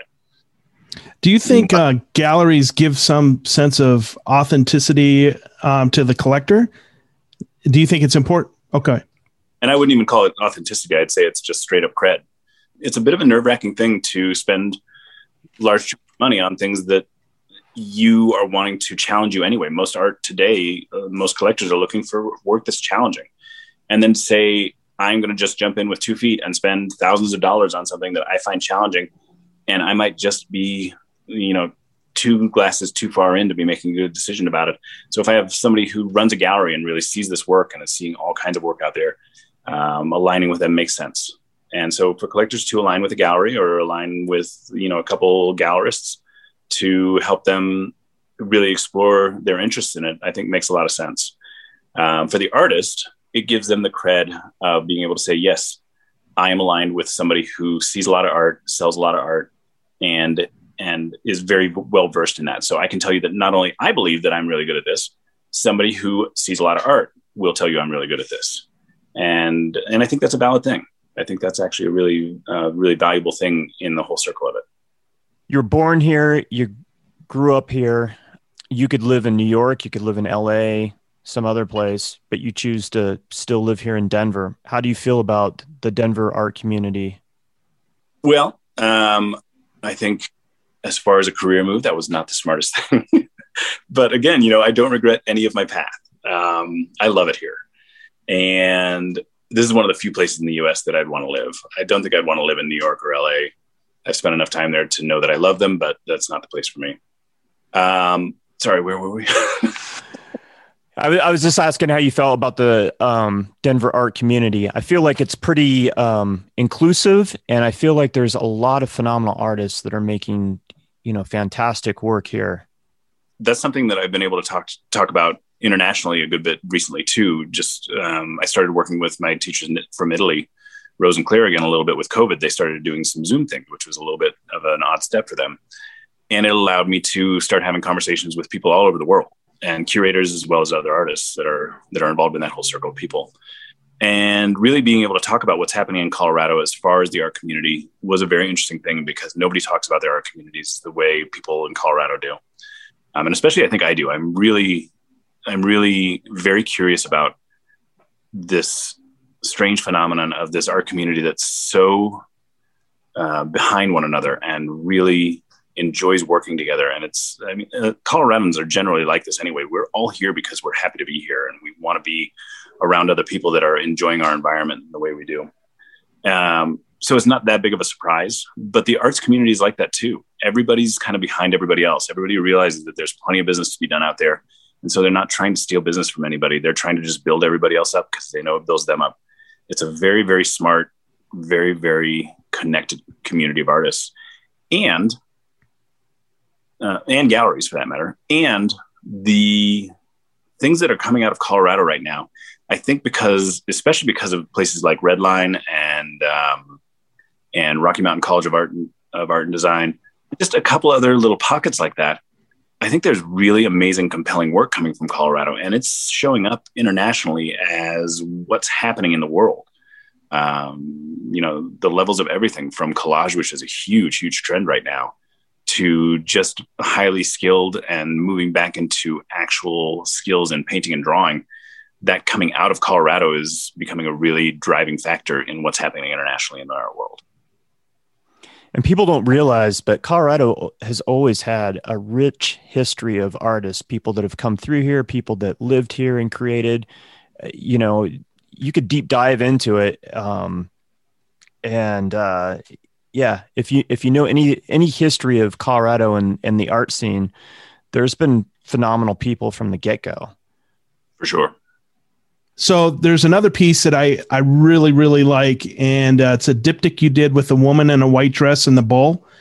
Oh, yeah. And I know you've done a, a number of them. The one that really touches me is where she's put her hand out and her actually her fingers roll into the other the other piece the the the other the the bull section there's something there that just I, I love the power of the bull because obviously he's he's bucking like he's at a rodeo you know and her grace and that she's reaching out to to the ball. And I, I just think it's a phenomenal piece that just says a lot. And I, I, I just love looking at it. Can you talk about that piece and where that kind of came from? Yeah. Um, so, like you said, that's something that I've obviously explored in multiple iterations. And there are two favorites. This is one of them. And uh, one of my favorite uh, collector couples owns this and they have these two amazing kids, and they have this beautiful house down uh, south of Denver. Um, this was the first piece they bought from me. So this is a theme that comes up in my work often, and it is doing exactly what I was talking about earlier of incorporating these notions of um, sort of repetitive and ancient lores and legends and things like that. And so this is my version of Leda and the Swan, and it's and it's sort of represented in a Western vernacular almost, and the swan becomes some other object that Zeus can present himself to to Leda in. Every time I'm exploring that story, I'm exploring it with a little bit of a different twist and looking for where Leda's power is and where she gets to be in control of the story in different ways. So, like I said, I have two favorites, and this is one of them. My my first favorite was the first one that I'd done, which was it, has got to be 2006, 2007 um, and it was a buffalo and a much more kind of just sedentary buffalo just standing there. And then the woman in the white wedding dress is kind of leaning back a little bit and looks like she might be in danger, but the buffalo doesn't look like it's being dangerous. And it's a very interesting interplay. This one is playing is definitely playing with a much more uh, much more of a balance of confidence and um, and her stance being almost dismissive, um, but uh, but interactive, and the bull being not out of control, but definitely uh, definitely very active. There's a balance theme that comes into my work all the time, and also a, a, duality that comes into my work all the time. And this one has many of those things, while being part of that theory base, that idea base of uh, of playing with those ancient lores. It's something else for me personally in a lot of ways too. And for me, it's a thing that plays with the masculine and feminine in a lot of ways, and the balance not only interpersonally for a single person dealing with those those aspects and the battle that happens between them, but also the societal uh, side of it, which is is a really volatile conversation in our world right now, and I find it to be a really compelling one. And so these pieces speak to all those things in a nice way at the same time. Um, and again, you know, it just starts with a visual. I knew I had to do this visually, and realized that it kind of fell into all those places yet again. When I look at this, even though he's exuding all the power, but when you look at her, she has all the power because it looks almost like she's not necessarily controlling him, but she is keeping him, you know, from being out of control. Like, yeah. and so she's a very powerful figure in, in this piece, in my in my view. like I said, it's just something that you know, when you look at it and you sit there with it for a little while, there's a lot going on, you know. Yeah. yeah. Again, and now I have to explore this again. So, well, I love it. I, I do. I love it. And yeah. I'm a sucker for a buffalo. So if you ever paint a buffalo again, there they always come back. so we ask this question a lot. What does it mean to be bold? definitely like the idea that I might be bold. And I don't know that I actually am because most of what I do actually feels very comfortable. I don't think I'm bold at all. I think other people might think I am, but I'm always making safe choices. I'm always making choices that feel very natural to me. Um, and then there's a flip side to that. Um, there are two things that I really, that I really try to live by. And one of them is that every day I try to do something that scares me a little bit. And that's really important for me because I don't know, just somebody said it one day and it sounded right to me. And, uh, and it really does help me to stay out of a place of comfort that I don't get to explore life with anymore. Whether I was making art or doing any other ridiculous job, I would want to do that. I would want to make sure that I'm exploring life in a, in a compelling way. Um, but then the other thing about being bold is I, th- I, think the boldest thing an artist can do. I don't know exactly what it means to be bold. Um, and I actually do think that there's a level of it that it's just like allowing yourself to do the stupid thing, um, the thing that you don't think is the smart thing. Um, and hopefully you're being responsible enough about it that you're not going to hurt anybody or anything. But, you know, step out and do something like that. Um, there was a really nice uh, commencement speech by Neil Gaiman uh, from quite a few years ago. And I, I like him as a speaker even more than I like him as an author because he's got this like wonderful lilting voice and accent. Um, and one of the things that he says in there is that he kind of figured out at one point that when you're walking down the street naked, you might just about be getting somewhere. And it's just, and I'm sure I'm misquoting that, but um, but this notion that when you've put something out, and especially as an artist or as a maker of anything, when you put something out there that allows allows yourself to put the secret in front of people that you might not be ready to talk about and they might not be ready to hear um, that's the time when when we actually do get to discover things about about our humanity and about the world and about who we are in that. And that's that's what compelling art is. And so i'd say that's actually probably being pretty bold is putting the things out there that um, that scare you a little bit that you're not sure you should put out in the world. Um, boy that's a good question. I really like that question. I'm going to be thinking about that. Um, yeah so i put out a lot of work that you know you might not recognize that it's doing that for me in a, in a bold way. And a lot of it especially my work that feels a little bit naughty like the orgasm eyes and things like that um, those are dangerous things for me. Those are bold things for me. And they're you know i grew up catholic and so they feel like they feel like they're naughty. They feel like they're um, starting to expose a part of my uh, thought process that seems pretty private and seems like i shouldn't be telling other people about. Um, and i like doing that for sure.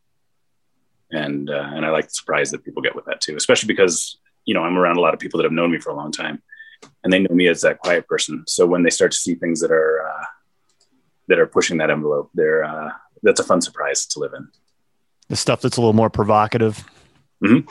Yeah, right now I'm working on a series, and it's based on the uh, the multiple orgasm eye piece, and it's kind of growing. And so this brings in the boxing glove, and that whole theme when I first started working with this, with the boxing gloves and those objects, I was painting the boxing gloves and punching bags to match my skin. So they were the same skin tones and had little elements of my skin, like freckles or whatever. And that whole series, the pieces were either called "This is going to hurt me more than it's going to hurt you," or "This is going to hurt you more than it's going to hurt me," just depending on whatever felt right for the piece at the time. So this one is my uh, bed fight series, and they're all orgasm lips and orgasm eyes, and uh, and they're just subtly that. Um, this one's still in in the works, and I haven't quite gotten it there. Um, and then some of them will have just like subtle areas of pink in the little sort of hole created there, or the entire thumb will go pink, and and just try to hint at being these objects of uh, of sort of uh, naughty sexuality or naughty things that we're not supposed to talk about in society in so many ways. Um, and so this is a series that's definitely leaning towards playing with that idea, things that I'm not supposed to talk about, things that are supposed to be private or or just feel a little bit bold to put out there to put out there in the world. The whole sex taboo thing, that's a very American thing, don't you think? Oh, it's so American. it's, it's, so crazy, right? I know. I mean, uh, yeah, more so than ever in my life. I'm kind of like I'm kind of dealing with just being frustrated by how pent up Americans are about this stuff. And you know, when you and I met Todd, uh, we were talking this, and I have uh, I have just the most hilarious experiences in my history. And when I was living in Italy, there was a point at which I was um, I was dating a series of married women who this was, you know, their husbands were dating were dating other women, and like this is how they lived, and it was so natural and so normal, and it was to the point where like these women were actually sort of taking care of me financially a little bit, and it was amazing, and it was great, and it was perfect, and it made perfect sense. And yeah, Americans are really pretty buttoned up about stuff like that. It's a way more natural part of our lives than than we in the West let let it be sort of be talked about for sure. And then everybody's not talking about it and pretending like they're uh, like they're so chaste and pure and they're all you know going home and getting out their whips and chains and stuff anyway. So right, right, yeah, yeah. If they're there is a French photographer, and I can't. I was trying to find her name, and I can't. And uh, she has some really interesting work. But she she did a whole series where she was actually um, women would masturbate and come to an orgasm, and then she would photograph their face, and they were clothed. There wasn't any real nudity, but it was there were they were flush because they had just orgasmed. And I see there's a Brazilian photographer doing something very similar, and. Uh, I think that's being bold and in an idea as well. So, yeah. Now you're giving me new ideas. right, right. I love you. I love that whole boxing thing. You know that whole. You know, I think that's a great piece, and I didn't make that connection. You know, looking at the images, but yeah, I love yeah. that. That's that's a great idea. Yeah, I'm I'm very interested in that theme. For somebody who hasn't really done much boxing in their life, that's something that is really a compelling theme for me. Not only because of the spectacle of it, but also because of the bodies that are involved, that everybody's in such great shape and they look great. Um, but also, like, I have a very personal interest in the physical experience of not only hitting, but more so being hit. Like, there's something about that that I really like that, that it really feels like the most human animal moments for me. And so that's a theme that really comes to my work in a very visceral way it's crazy. I, I have this infatuation with boxing gloves and the equipment that goes along with it. And I've thought about doing a photographic series um, exploring that, but it's been done a million times. Um, but not by you, Todd, but not by you. But not by me. Um, how did you glom onto that whole thing? I mean, it's an interesting theme. It is an interesting theme. Um, the so I started two pieces when I started the Gladiator piece. Um, it was that one, and it was another piece, and I used I used a reference for the other piece. A lot of the time, I don't use references for my work; it's all from my head. Um, actually, I used the reference for the Gladiator too because I couldn't get her boobs right. Just it's one of those things that I think I don't know how to draw because I don't have them. Um, I started two pieces at that point, and for some reason, it was just again that kind of aesthetic draw to deal with uh, to deal with people with boxing gloves and so it was the gladiator and then the other one ended up being what i called idealized self-portrait just after an ass kicking. And that one you couldn't even see the boxing gloves but uh, but this drawing um, i kind of messed it up a lot. It was this guy who was in clearly better shape than me and didn't really look that much like me so it was the idealized self-portrait. But it was the idea that like i did i did this drawing wanting to have a sense of the feeling of having gotten the black eye and having the feeling of having the bloodied mouth and the bruises all over my body um, and so I made that drawing kind of looking for that, uh, looking for those physical moments. And the drawing really looks like somebody had those physical moments. And like to be able to feel that through drawing, it was a really interesting experience. Boy, I didn't get back to that too. Come on. You guys are. for some reason, part of it wasn't working. So I cut off the bottom half where you don't even see that he's a boxer, other than the hint of his boxing shorts and the fact that he's get, he's in a black and white drawing, clearly gotten his ass kicked.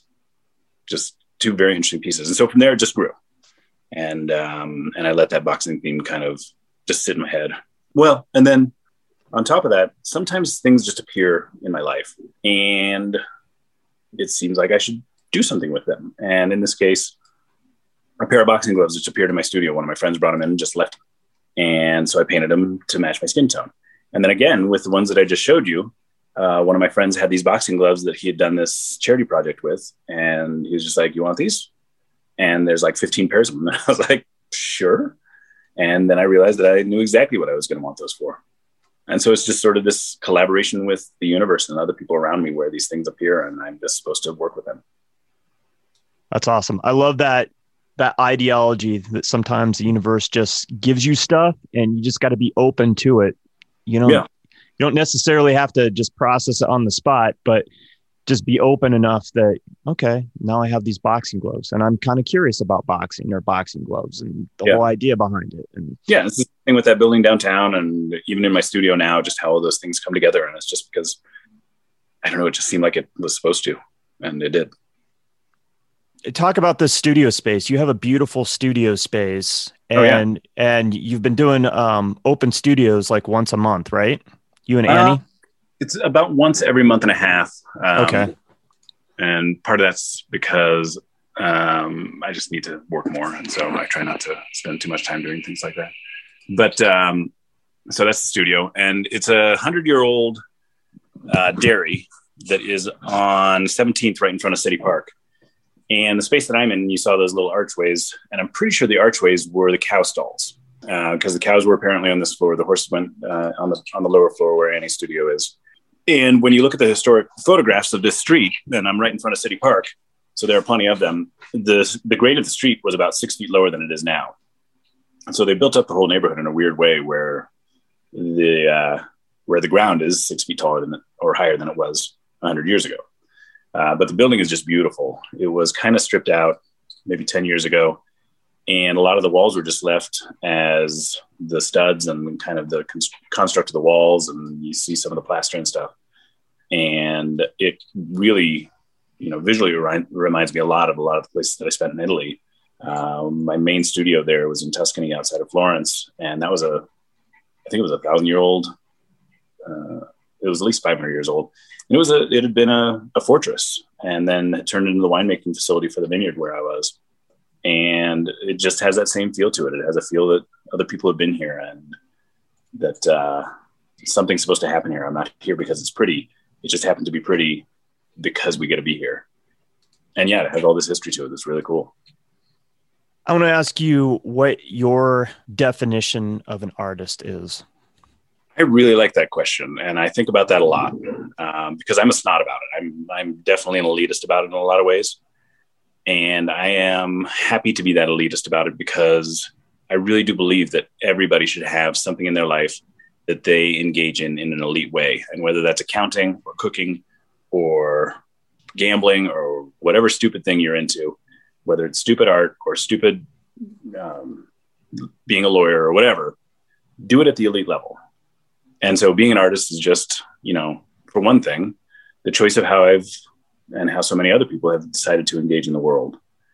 Um, but really, an artist is anybody who makes anything that they find to be an exploration of the materials and a reflection of who they are in the world. And it can be professional or it can be amateur and it can be any of those things. And none of them are really better than the other. And I understand why some art communicates better with society overall. And I understand why some of it's more aesthetically pleasing than, a, than other art. But none of it's more valid than anything else. Um, and I will be the first to tell you when somebody makes a painting and it's just crap but uh, but that doesn't mean they shouldn't have made the painting. It doesn't mean that the exploration of that thing and the exploration of that material wasn't just as important as my exploration of mine. Just sometimes people give me money for mine, and that's lovely. Um, good art is important, but making art is way more important than whether it's good or not.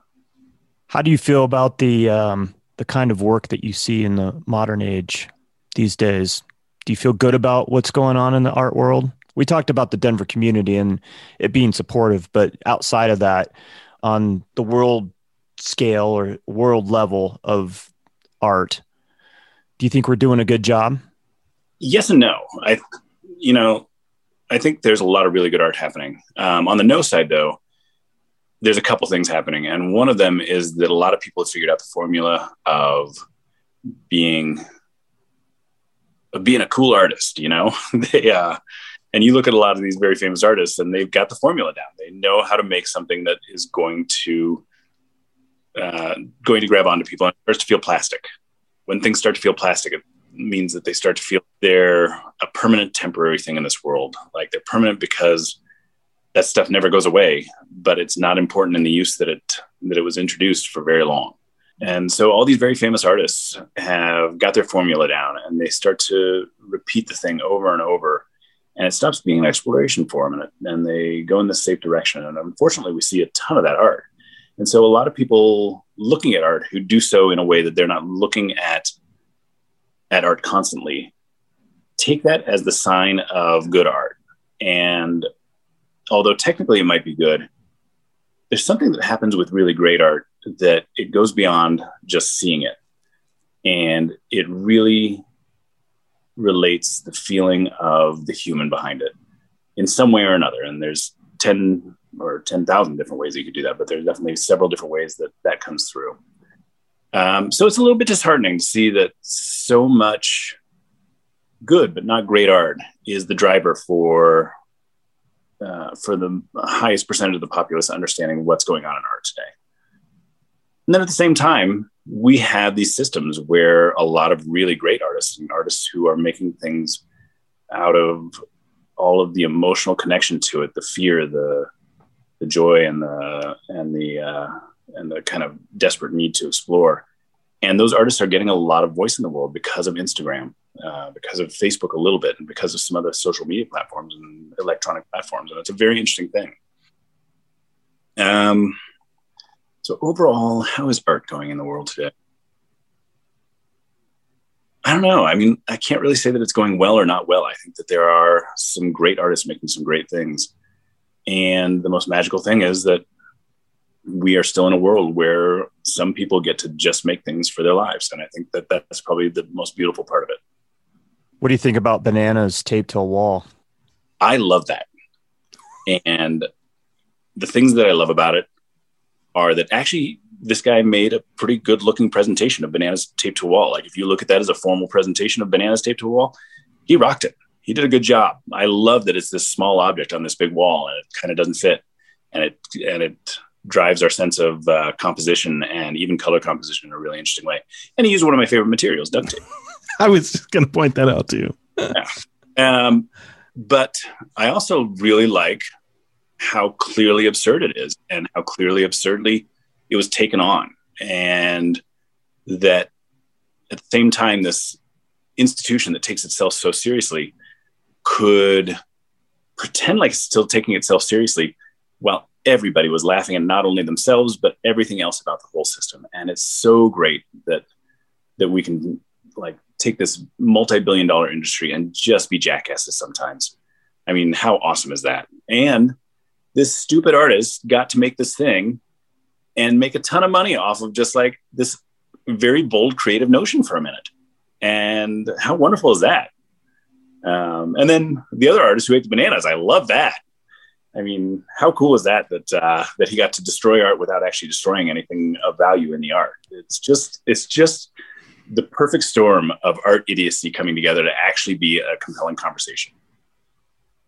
Yeah, I just watched a documentary about Banksy, and uh, one thing I forgot he had done is he, you know, went into an art art gallery and um, used that sticky tape and pushed his art up against the wall, pressed it there, and put a little artist statement beside it, and walked away. And it's just like you know, and with the uh, mindset is like my my shit is as good as what's hanging in this this uh, yep. museum right now. Yeah, and it turns out that his work is more important than a lot of that work, right? Um, because of what it does. It connects to people in a way that's outside of the museum, outside of curation. Um, it connects with people in a pretty in a pretty raw way, you know, because it is very direct imagery. Um, and he uses a little bit of comedy and he uses a little bit of uh, a little bit of sap to uh, to have compelling conversations and compelling ideas move out into the world. Um, but I think what he's doing is super important. Yeah, art's not going to always resonate with everybody, right? Your work's never going to be loved by everyone, but there's a certain segment of the population that it will resonate with. And those are the people that you do it for, right?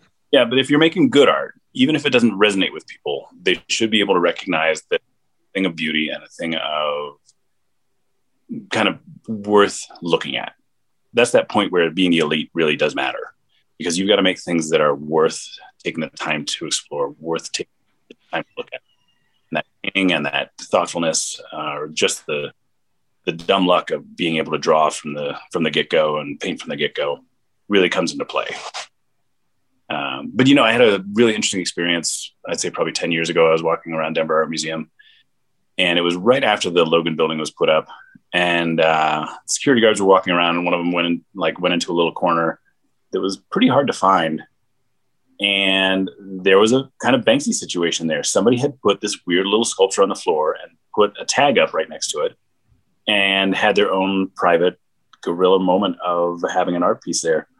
And the art piece, I don't remember if it was good or not, uh, but the spectacle that came from it of guards in their blue jackets running up to this space and like all treating it like it was it was some sort of explosive was one of the best things I've ever seen in my life. So that was that was really fun. I love in the museum when everything goes awry. That's oh, that sounds wonderful, man. That would have been fun to to see in person. Yeah, and I it took me years to even register that I had seen something cool, and finally I accessed that memory again, and I was like, oh crap, you know, somebody and I wasn't really paying attention good enough to really take it in. But at least I have a moderate memory of it. So you have this daughter that's exploring art, and she sold her first piece. What kind of advice would you give to her if she's considering doing this full time and having an art life? Um, that's a really good question, and one that I've thought about very carefully. And the first thing that I decided to do when I saw her kind of exploring that way, and actually my older daughter too, she was she was playing with it a little bit, but she's a very different person. Um, and she is just one of the most amazing kids I've ever met. My, my older daughter, my younger daughter just feels like she's me, just she's a girl and she's 12. And, um, so it's, it's such an interesting balance. But, um, one of the things that I, st- I really recognized when my younger daughter started making things and making things with that obsessive nature that I've got, and I could see me in her doing that I thought back to how that path worked for me. And one of the things that I realized was that my parents didn't get in the way. They um, they tried to get me some of the things that I needed, but otherwise just kind of let me go. And that, that and I realized that that was super important for me. And so for the most part, I've just stayed out of her way. Um, I have made sure to get her all the supplies she needs, and having my studio the way I have it like she can have anything she needs. She can have 100 canvases and she can just get to work. And um, and I think a lot of artists, one of like 50% of being an artist is just having the paint. Yeah, like if you've got paint, you're going to be able to make something. And so get the paint. Um, so I made sure that she had all the tools that she needs to make what she wants to make. And she didn't just make uh, painting and drawing, although she's very, very good at both of those things already. Um, I'm a little bit angry that she's better than I was, better than I was at that age, but whatever, I'll get over it.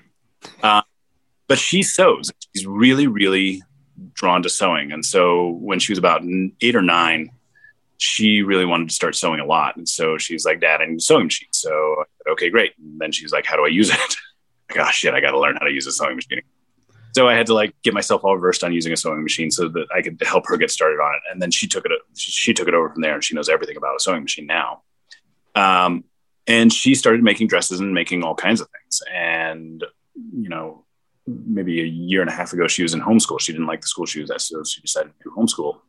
She was terrible at it. Um, but one week she just kind of disappeared for the whole week and went upstairs to her room and then comes downstairs at the end of the week wearing a full on, like, pretty accurate Victorian gown she had made and, and, really, really well made. And it fit her properly and everything. And both my wife and I are like, well, holy shit. Apparently you've learned something. so, so good vacation, I guess and uh, but yeah, it's really just staying out of her way. And when she has something that she wants to learn from me or wants to uh, wants to explore with me, I'm totally up for that. But otherwise, I want to just make sure that she knows that she can watch what I'm doing and learn from it, and she can watch what I screw up on, and hopefully learn from that too, and not do those things. And um, and otherwise, that it's her path, it's not mine. That what she takes from it, she has the potential to use me as a good example of a lot of different things. Uh, but she has the potential to be so far beyond what I am. And if I try to plug her into how I do things, then I'm the limit, and that's not okay. And boy, do I hope that she gets to explore that. And I'll definitely help her with business stuff as she gets older if she wants to really build all that stuff. And you know, those are those are just boring systems to make sure you have a a good way to make money and keep money rolling and all those and all those things. But as far as being an artist, it's really I just want to watch her, and that's the coolest thing. That is cool. That's you know I think that's really important. Like you said, just getting out of their way and then just being supportive of them and letting them do their thing. Yeah. Um, is there any piece of advice that was given to you, business or otherwise, that you've kind of carried with you through the years as an artist? It might be kind of funny, but most of my best advice came from came from me.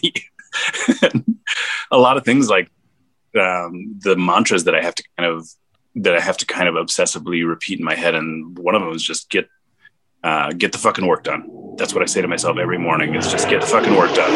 And I have to be really hard on myself to make sure that I'm pushing myself and talking to myself in a mean way uh, because there's a lot to get done. And not only is there a lot to get done for business, but I want to find a place in my life where I've actually made something that I feel really belongs in the world in longevity and and is a stamp of our time, is a stamp of me in the world. And I haven't done it yet. And hopefully I will figure out how to do that in the next 40 years. This whole art life thing is really a journey, right? It's a marathon, it's not a sprint. Um it's a marathon with a lot of sprints in it. I mean, I don't think you ever feel like you arrived if you're truly working hard and and pushing yourself yeah out of your comfort zone, right? Yeah, I would definitely agree with that. And you know, one of the things that I've noticed with some artists that I kind of follow that are, are pretty famous, um, the ones that I'm interested in would say kind of exactly that. And a few friends that hit pretty big places in the art world where they're incredibly successful and making tons of money and they kind of don't want to talk about that ever. They want to talk about what's going on with the work and they want to talk about how to figure out how to make something better. And those are the artists that I want to be around. And that's actually, I think that's the kind of artist that I am. It's somebody who never wants to feel like I've gotten there. As soon as I, as soon as I've gotten there, I think I'm done.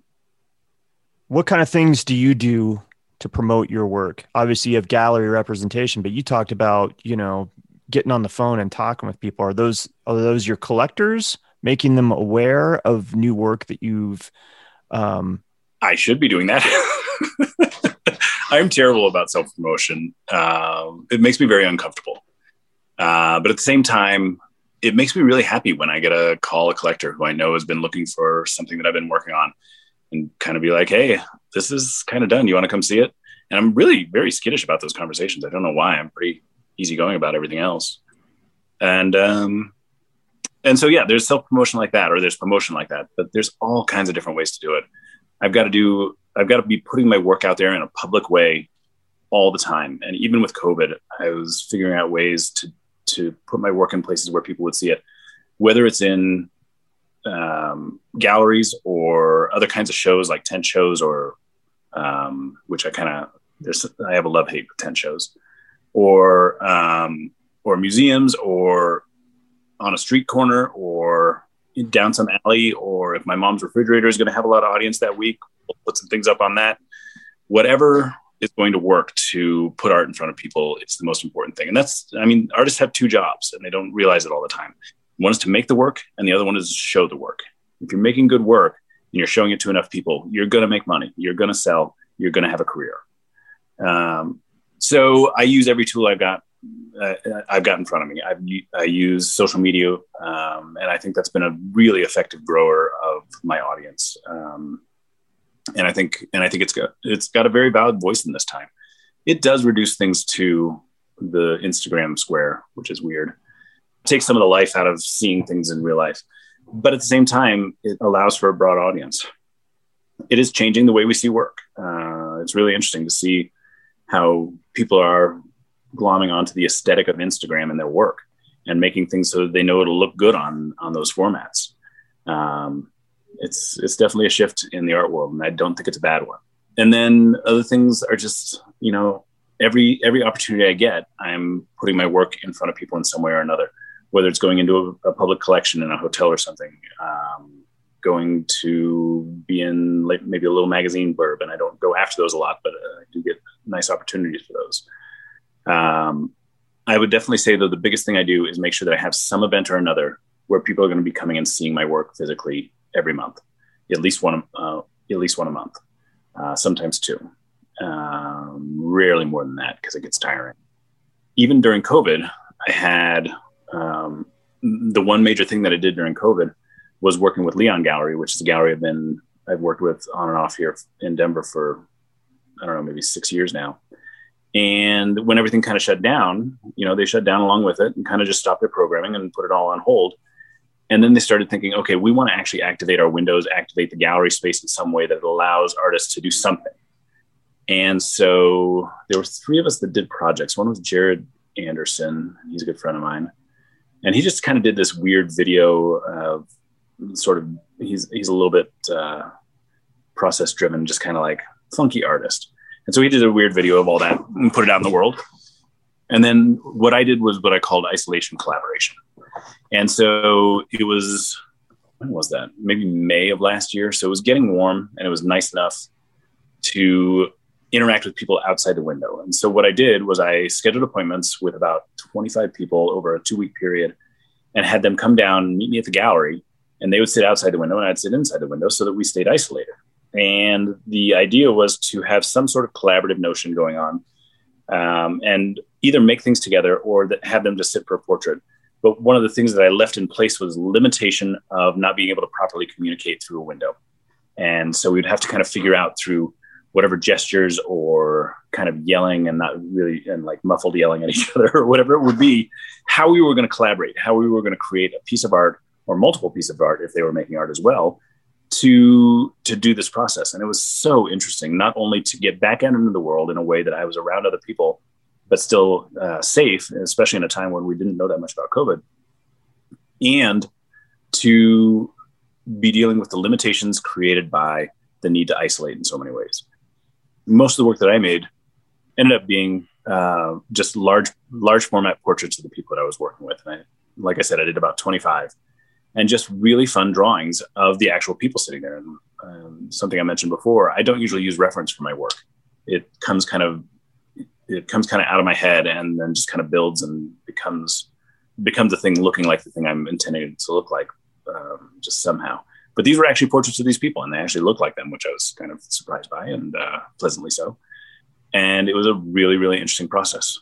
I'm always getting out there and making sure that I'm putting work out there in some way that people are going to see it that's a fantastic concept and it's cool that you were able to come up with this process to kind of once again kind of push you out of your your normal routine and out of your comfort zone a little bit right?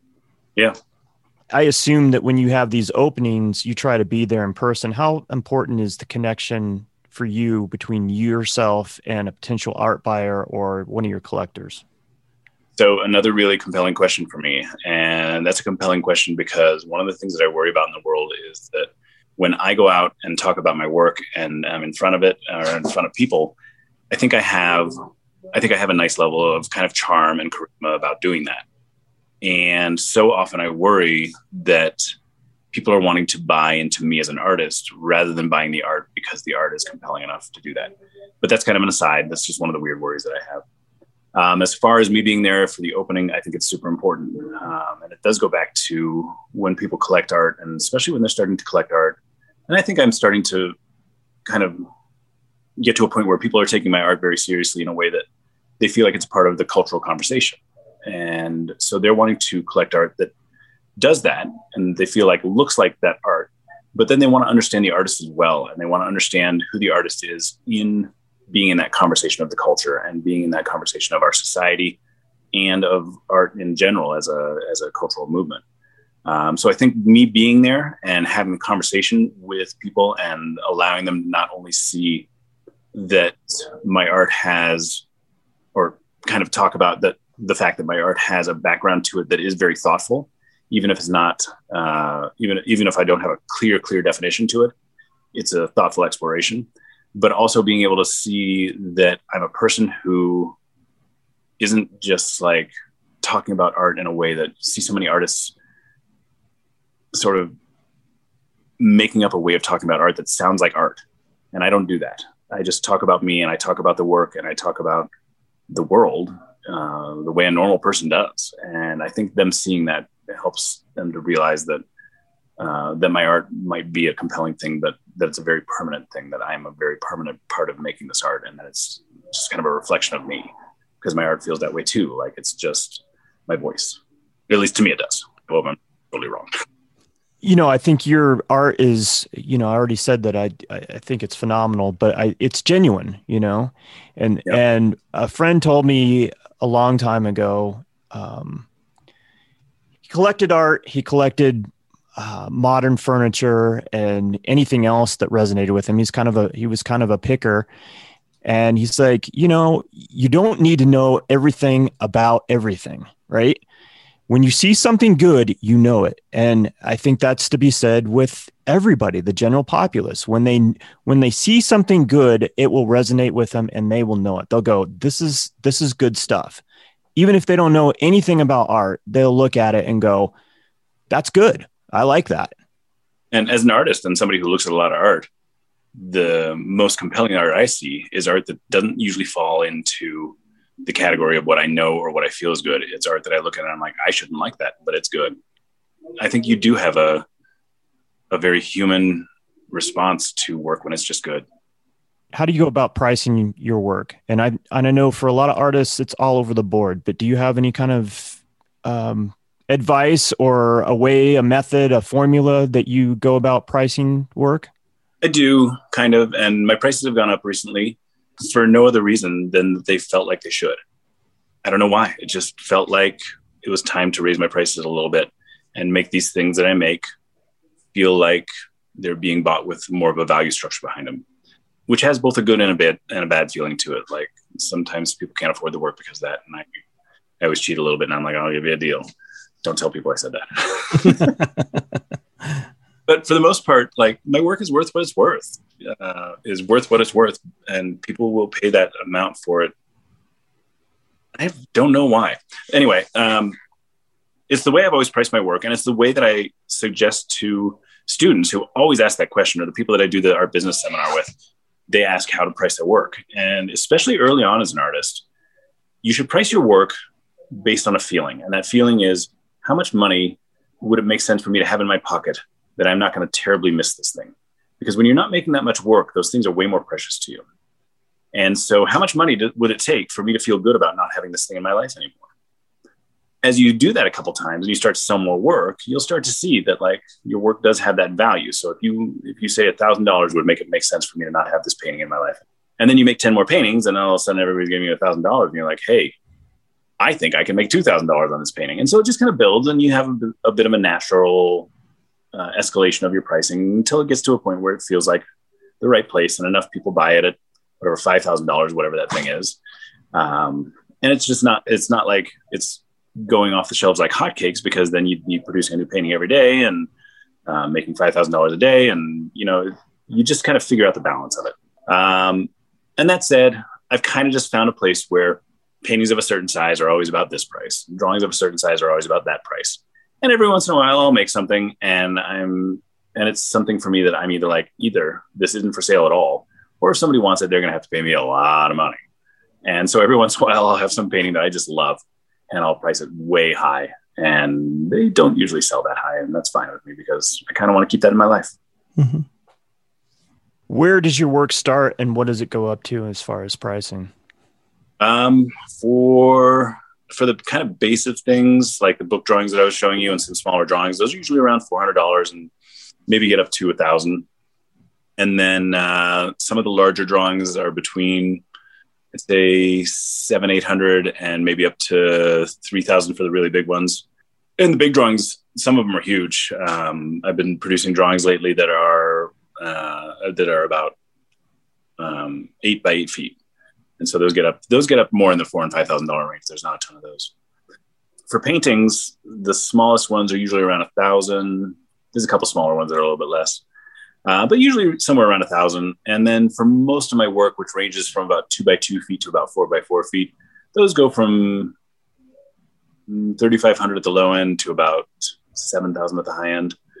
And then for some of the bigger pieces, like the, the big piece that was down at uh, Wild Wild show and is now up in Aspen for that new show. That one was seven and a half by 11 feet, and that's 23,000. And it was fun to put 23,000 on a painting. I've never had a $23,000 painting before. I also saw on your website. I don't know if you're still doing this or not. Do you do? It looks like you do limited edition prints. Yeah. Mhm. Those are priced at 120 bucks. They are. Those prices are about to go up too. Um, I keep the I keep the editions pretty limited, and limited edition prints are are sort of the I don't know. They're sort of the dirty little secret of the art world. It's a great way to make money as an artist, and it's also a great way because a lot of my art has sold now, and I kind of I do miss things once they're gone. So I always make a print so that I still have a really good reproduction of that thing. But yeah, prints are weird. I love them and I hate them because they're not the real thing. But then they allow the real thing or something very real to go out there in the world. But yeah, those sell anywhere from uh, I think they're going to be starting at about $160 now after um, after the next few months, and going up to about four or five hundred depending on the size of them. Uh, but the one I'm doing a huge print of the one that I was just talking about, uh, the twenty thousand dollar piece, and I think that's priced at like fourteen hundred bucks, and it's actually three huge panels of the three huge panels of that painting. So I'm actually really excited to see that as a print, and uh, and maybe even do a print that I can work into further. Wow, cool. Do you think it's pretty? Um, we talked to a lot of artists that you know they they're successful, and one of the re- ways that they are successful is that they offer something for everyone. So even if you can't afford a three thousand dollar painting, they have something like a print that they offer people, and that way they kind of cover all their bases. You Yeah. think that's pretty important. Well, I think each artist has to figure out their own sort of structure for what they're doing. Um, I've got one friend, Diego, who who didn't do that until recently, and uh, and it was a really weird thing to see him do because he went through this whole process of getting his master's and starting to make really compelling work, and he there so much about him reminds me of Lautrec. So he just wasn't worried about making money with his work, and he made these huge paintings, uh, like eight by sixteen feet paintings and I think his low end price on these things were fifty thousand bucks, and he had never sold a thing. And but the paintings you could tell, like like we were talking about, you could just tell they were good. And so all of a sudden, one sells, and then another one sells, and then the curator from one of the museums comes in and he gets to show at the museum. Um, he talked him talking about that was hilarious because he was like, "Yeah, that didn't do anything for me." um, and then he got into Crystal Bridges, and then they bought a significant piece from him uh, for about one hundred fifty thousand. And so he's making great money as an artist, selling very few things and just very monumental pieces.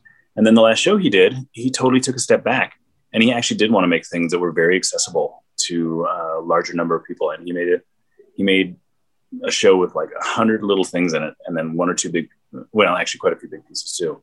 But he pretty much sold out the show um, by having these pieces that were super expensive. So a really interesting model. I think I'd say more artists, and me included, have a huge range um, where we do have work that's very accessible and um, and really is purchasable by anybody and can get out there in the world that way. And I do think that's important. You talked about earlier how COVID kind of stopped you in your tracks for a little bit, and we've talked to a number of of artists that you know when they were trying to figure out how they were going to pivot this year, they experienced the same thing. They just didn't know, like, hey, what am I going to do now? Type of thing. Did you have a lot of shows that were canceled last year? Oh yes, um, it was a really interesting shift in how I was doing business, and I was very very lucky in the timing of everything for a couple things. And one was that I'd worked so hard in 2019 to try to to try to achieve kind of my max income to that to that point. I really wanted to get to where I was making six figures, and finally I did. And holy shit, did it kick my ass! And then right then, when I was starting to realize how much it burned me out and how much I didn't think I could continue on in that kind of push, COVID hit, and I got a vacation. and, it could have been better. And I also really wanted to step back and start re-exploring the themes and look at my work. And uh, and it allowed me to do that. And so I really kind of shut down. And uh, and the studio that I was in at that point, we had to look at our finances and look at our projected incomes um, with the people that I shared that studio with. And we all decided, you know, we are not sure that we're going to make any money this year. So we got to shut this down. We shut down the the whole studio complex. And um, and it felt really good to just step back and reconsider. Um, and then something really strange happened, and people just started calling and getting in touch with me and wanting things, and um, and a lot. And I ended up having a better year last year than I could ever have thought would have happened. And just from very individual connections. Um, and then by the end of the year, we started to have enough sort of event momentum. And as artists, we started to figure out ways to put work out into the world that wasn't people physically being there, but uh, but seeing good renditions of it. And things started to grow a little bit. And now, by the beginning of this year, everybody's starting to understand how to socially distance and uh, and manage what we can manage of this whole situation that we're at right now. It's going to change again soon, um, in a way that artists have figured out ways to get their work out there. And way way more collectors are taking that very seriously i think for two reasons. And one because uh, as a society we haven't used our disposable income as disposably for many many months. You know we just haven't been out in the world buying martinis and, and coffee and uh, and dessert every night uh, like we had been before. Um, but also people started to realize that they needed that cultural connection still and there weren't many other ways to do that than tv and one of the ways to do it was to really engage yourself in looking at art and and started people really wanting to participate in the culture of supporting art and buying art and having that work around them and so it's really shifted how people are seeing the value of art in their lives and i mean what a strange valuable thing to have in the world is, is covid for artists but most artists i've talked to have had an experience similar to that we can say the same thing. Almost everyone to a T said that last year was one of the best years ever for them as far as sales are concerned.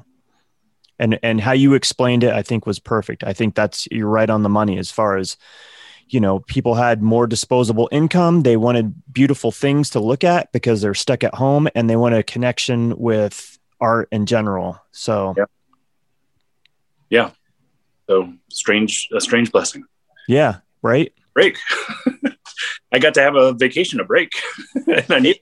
And and you know what? We heard that from a lot of artists too. That it made them kind of slow down, um, kind of you know recalibrate, reevaluate what's going on in their lives and how they do stuff. And as a whole, it's been a positive. So there's definitely uh, you know some really great positive things that have come out of this past year.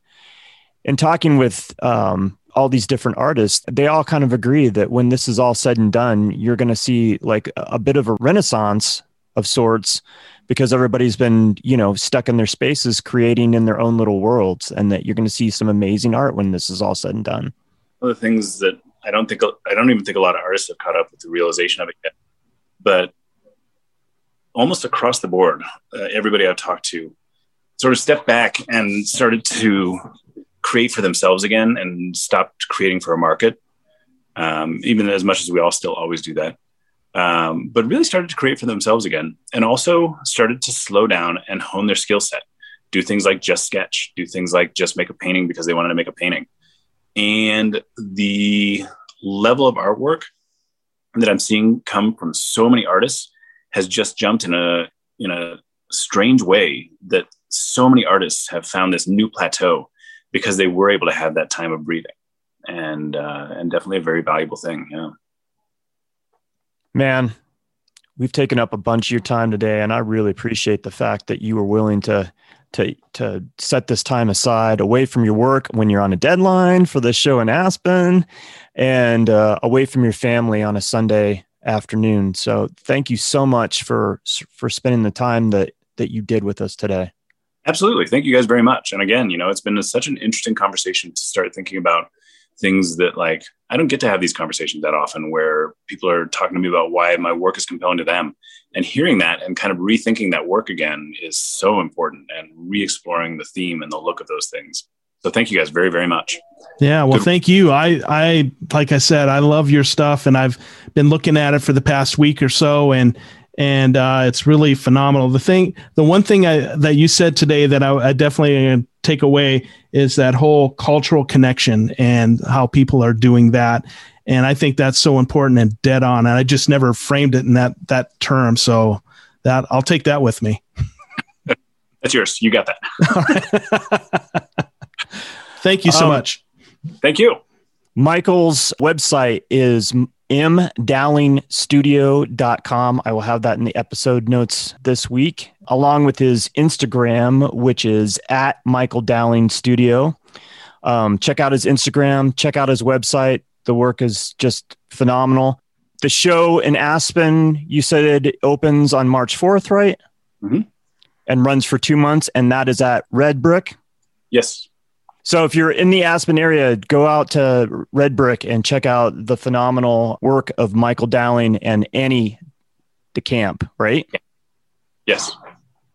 For the Tenant Podcast, I'm Todd Pearson. And I'm Wes Brown. Have, Have a, great, great week. week. Hey, the Tenant Podcast has a media sponsor. It's a new sponsor for us, and we're really appreciative of NUE Magazine. That's N U E, NUE Magazine. There is a uh, national version of NUE, and they are around different markets around the United States. But there's also one here in Denver, a Denver issue, a Denver version. It's New Denver Magazine and if you're looking for them on Instagram, it's N U E underscore D E N V E R underscore magazine.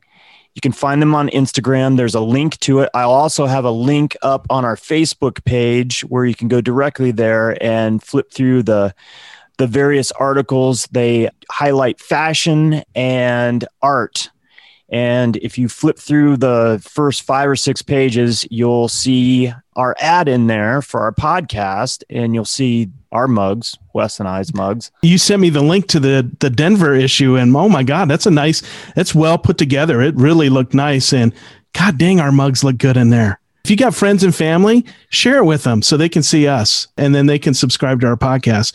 But that magazine is well put together. I really enjoyed uh, perusing the pages. Yeah, it's beautiful photography, great articles. So support your local new publication. You might have heard of them in your market. If you're in Denver, check out the the link on our Facebook page and you can see our ad and you know what, Wes, if what would be great is if our listeners took a moment and when you go to listen to our podcast this week, if you could take a moment and rate and review us, that would be really helpful for us as far as uh, getting the word out as far as tenant is concerned. Yeah, that's a great way to broaden our listenership and we really appreciate everybody that's listening and if you can share it and rate us and it just helps with our numbers and uh, we'll get more great sponsors like NUE Magazine. Well said. So support NUE Magazine. That's N U E. And we appreciate your support for the Tenant Podcast.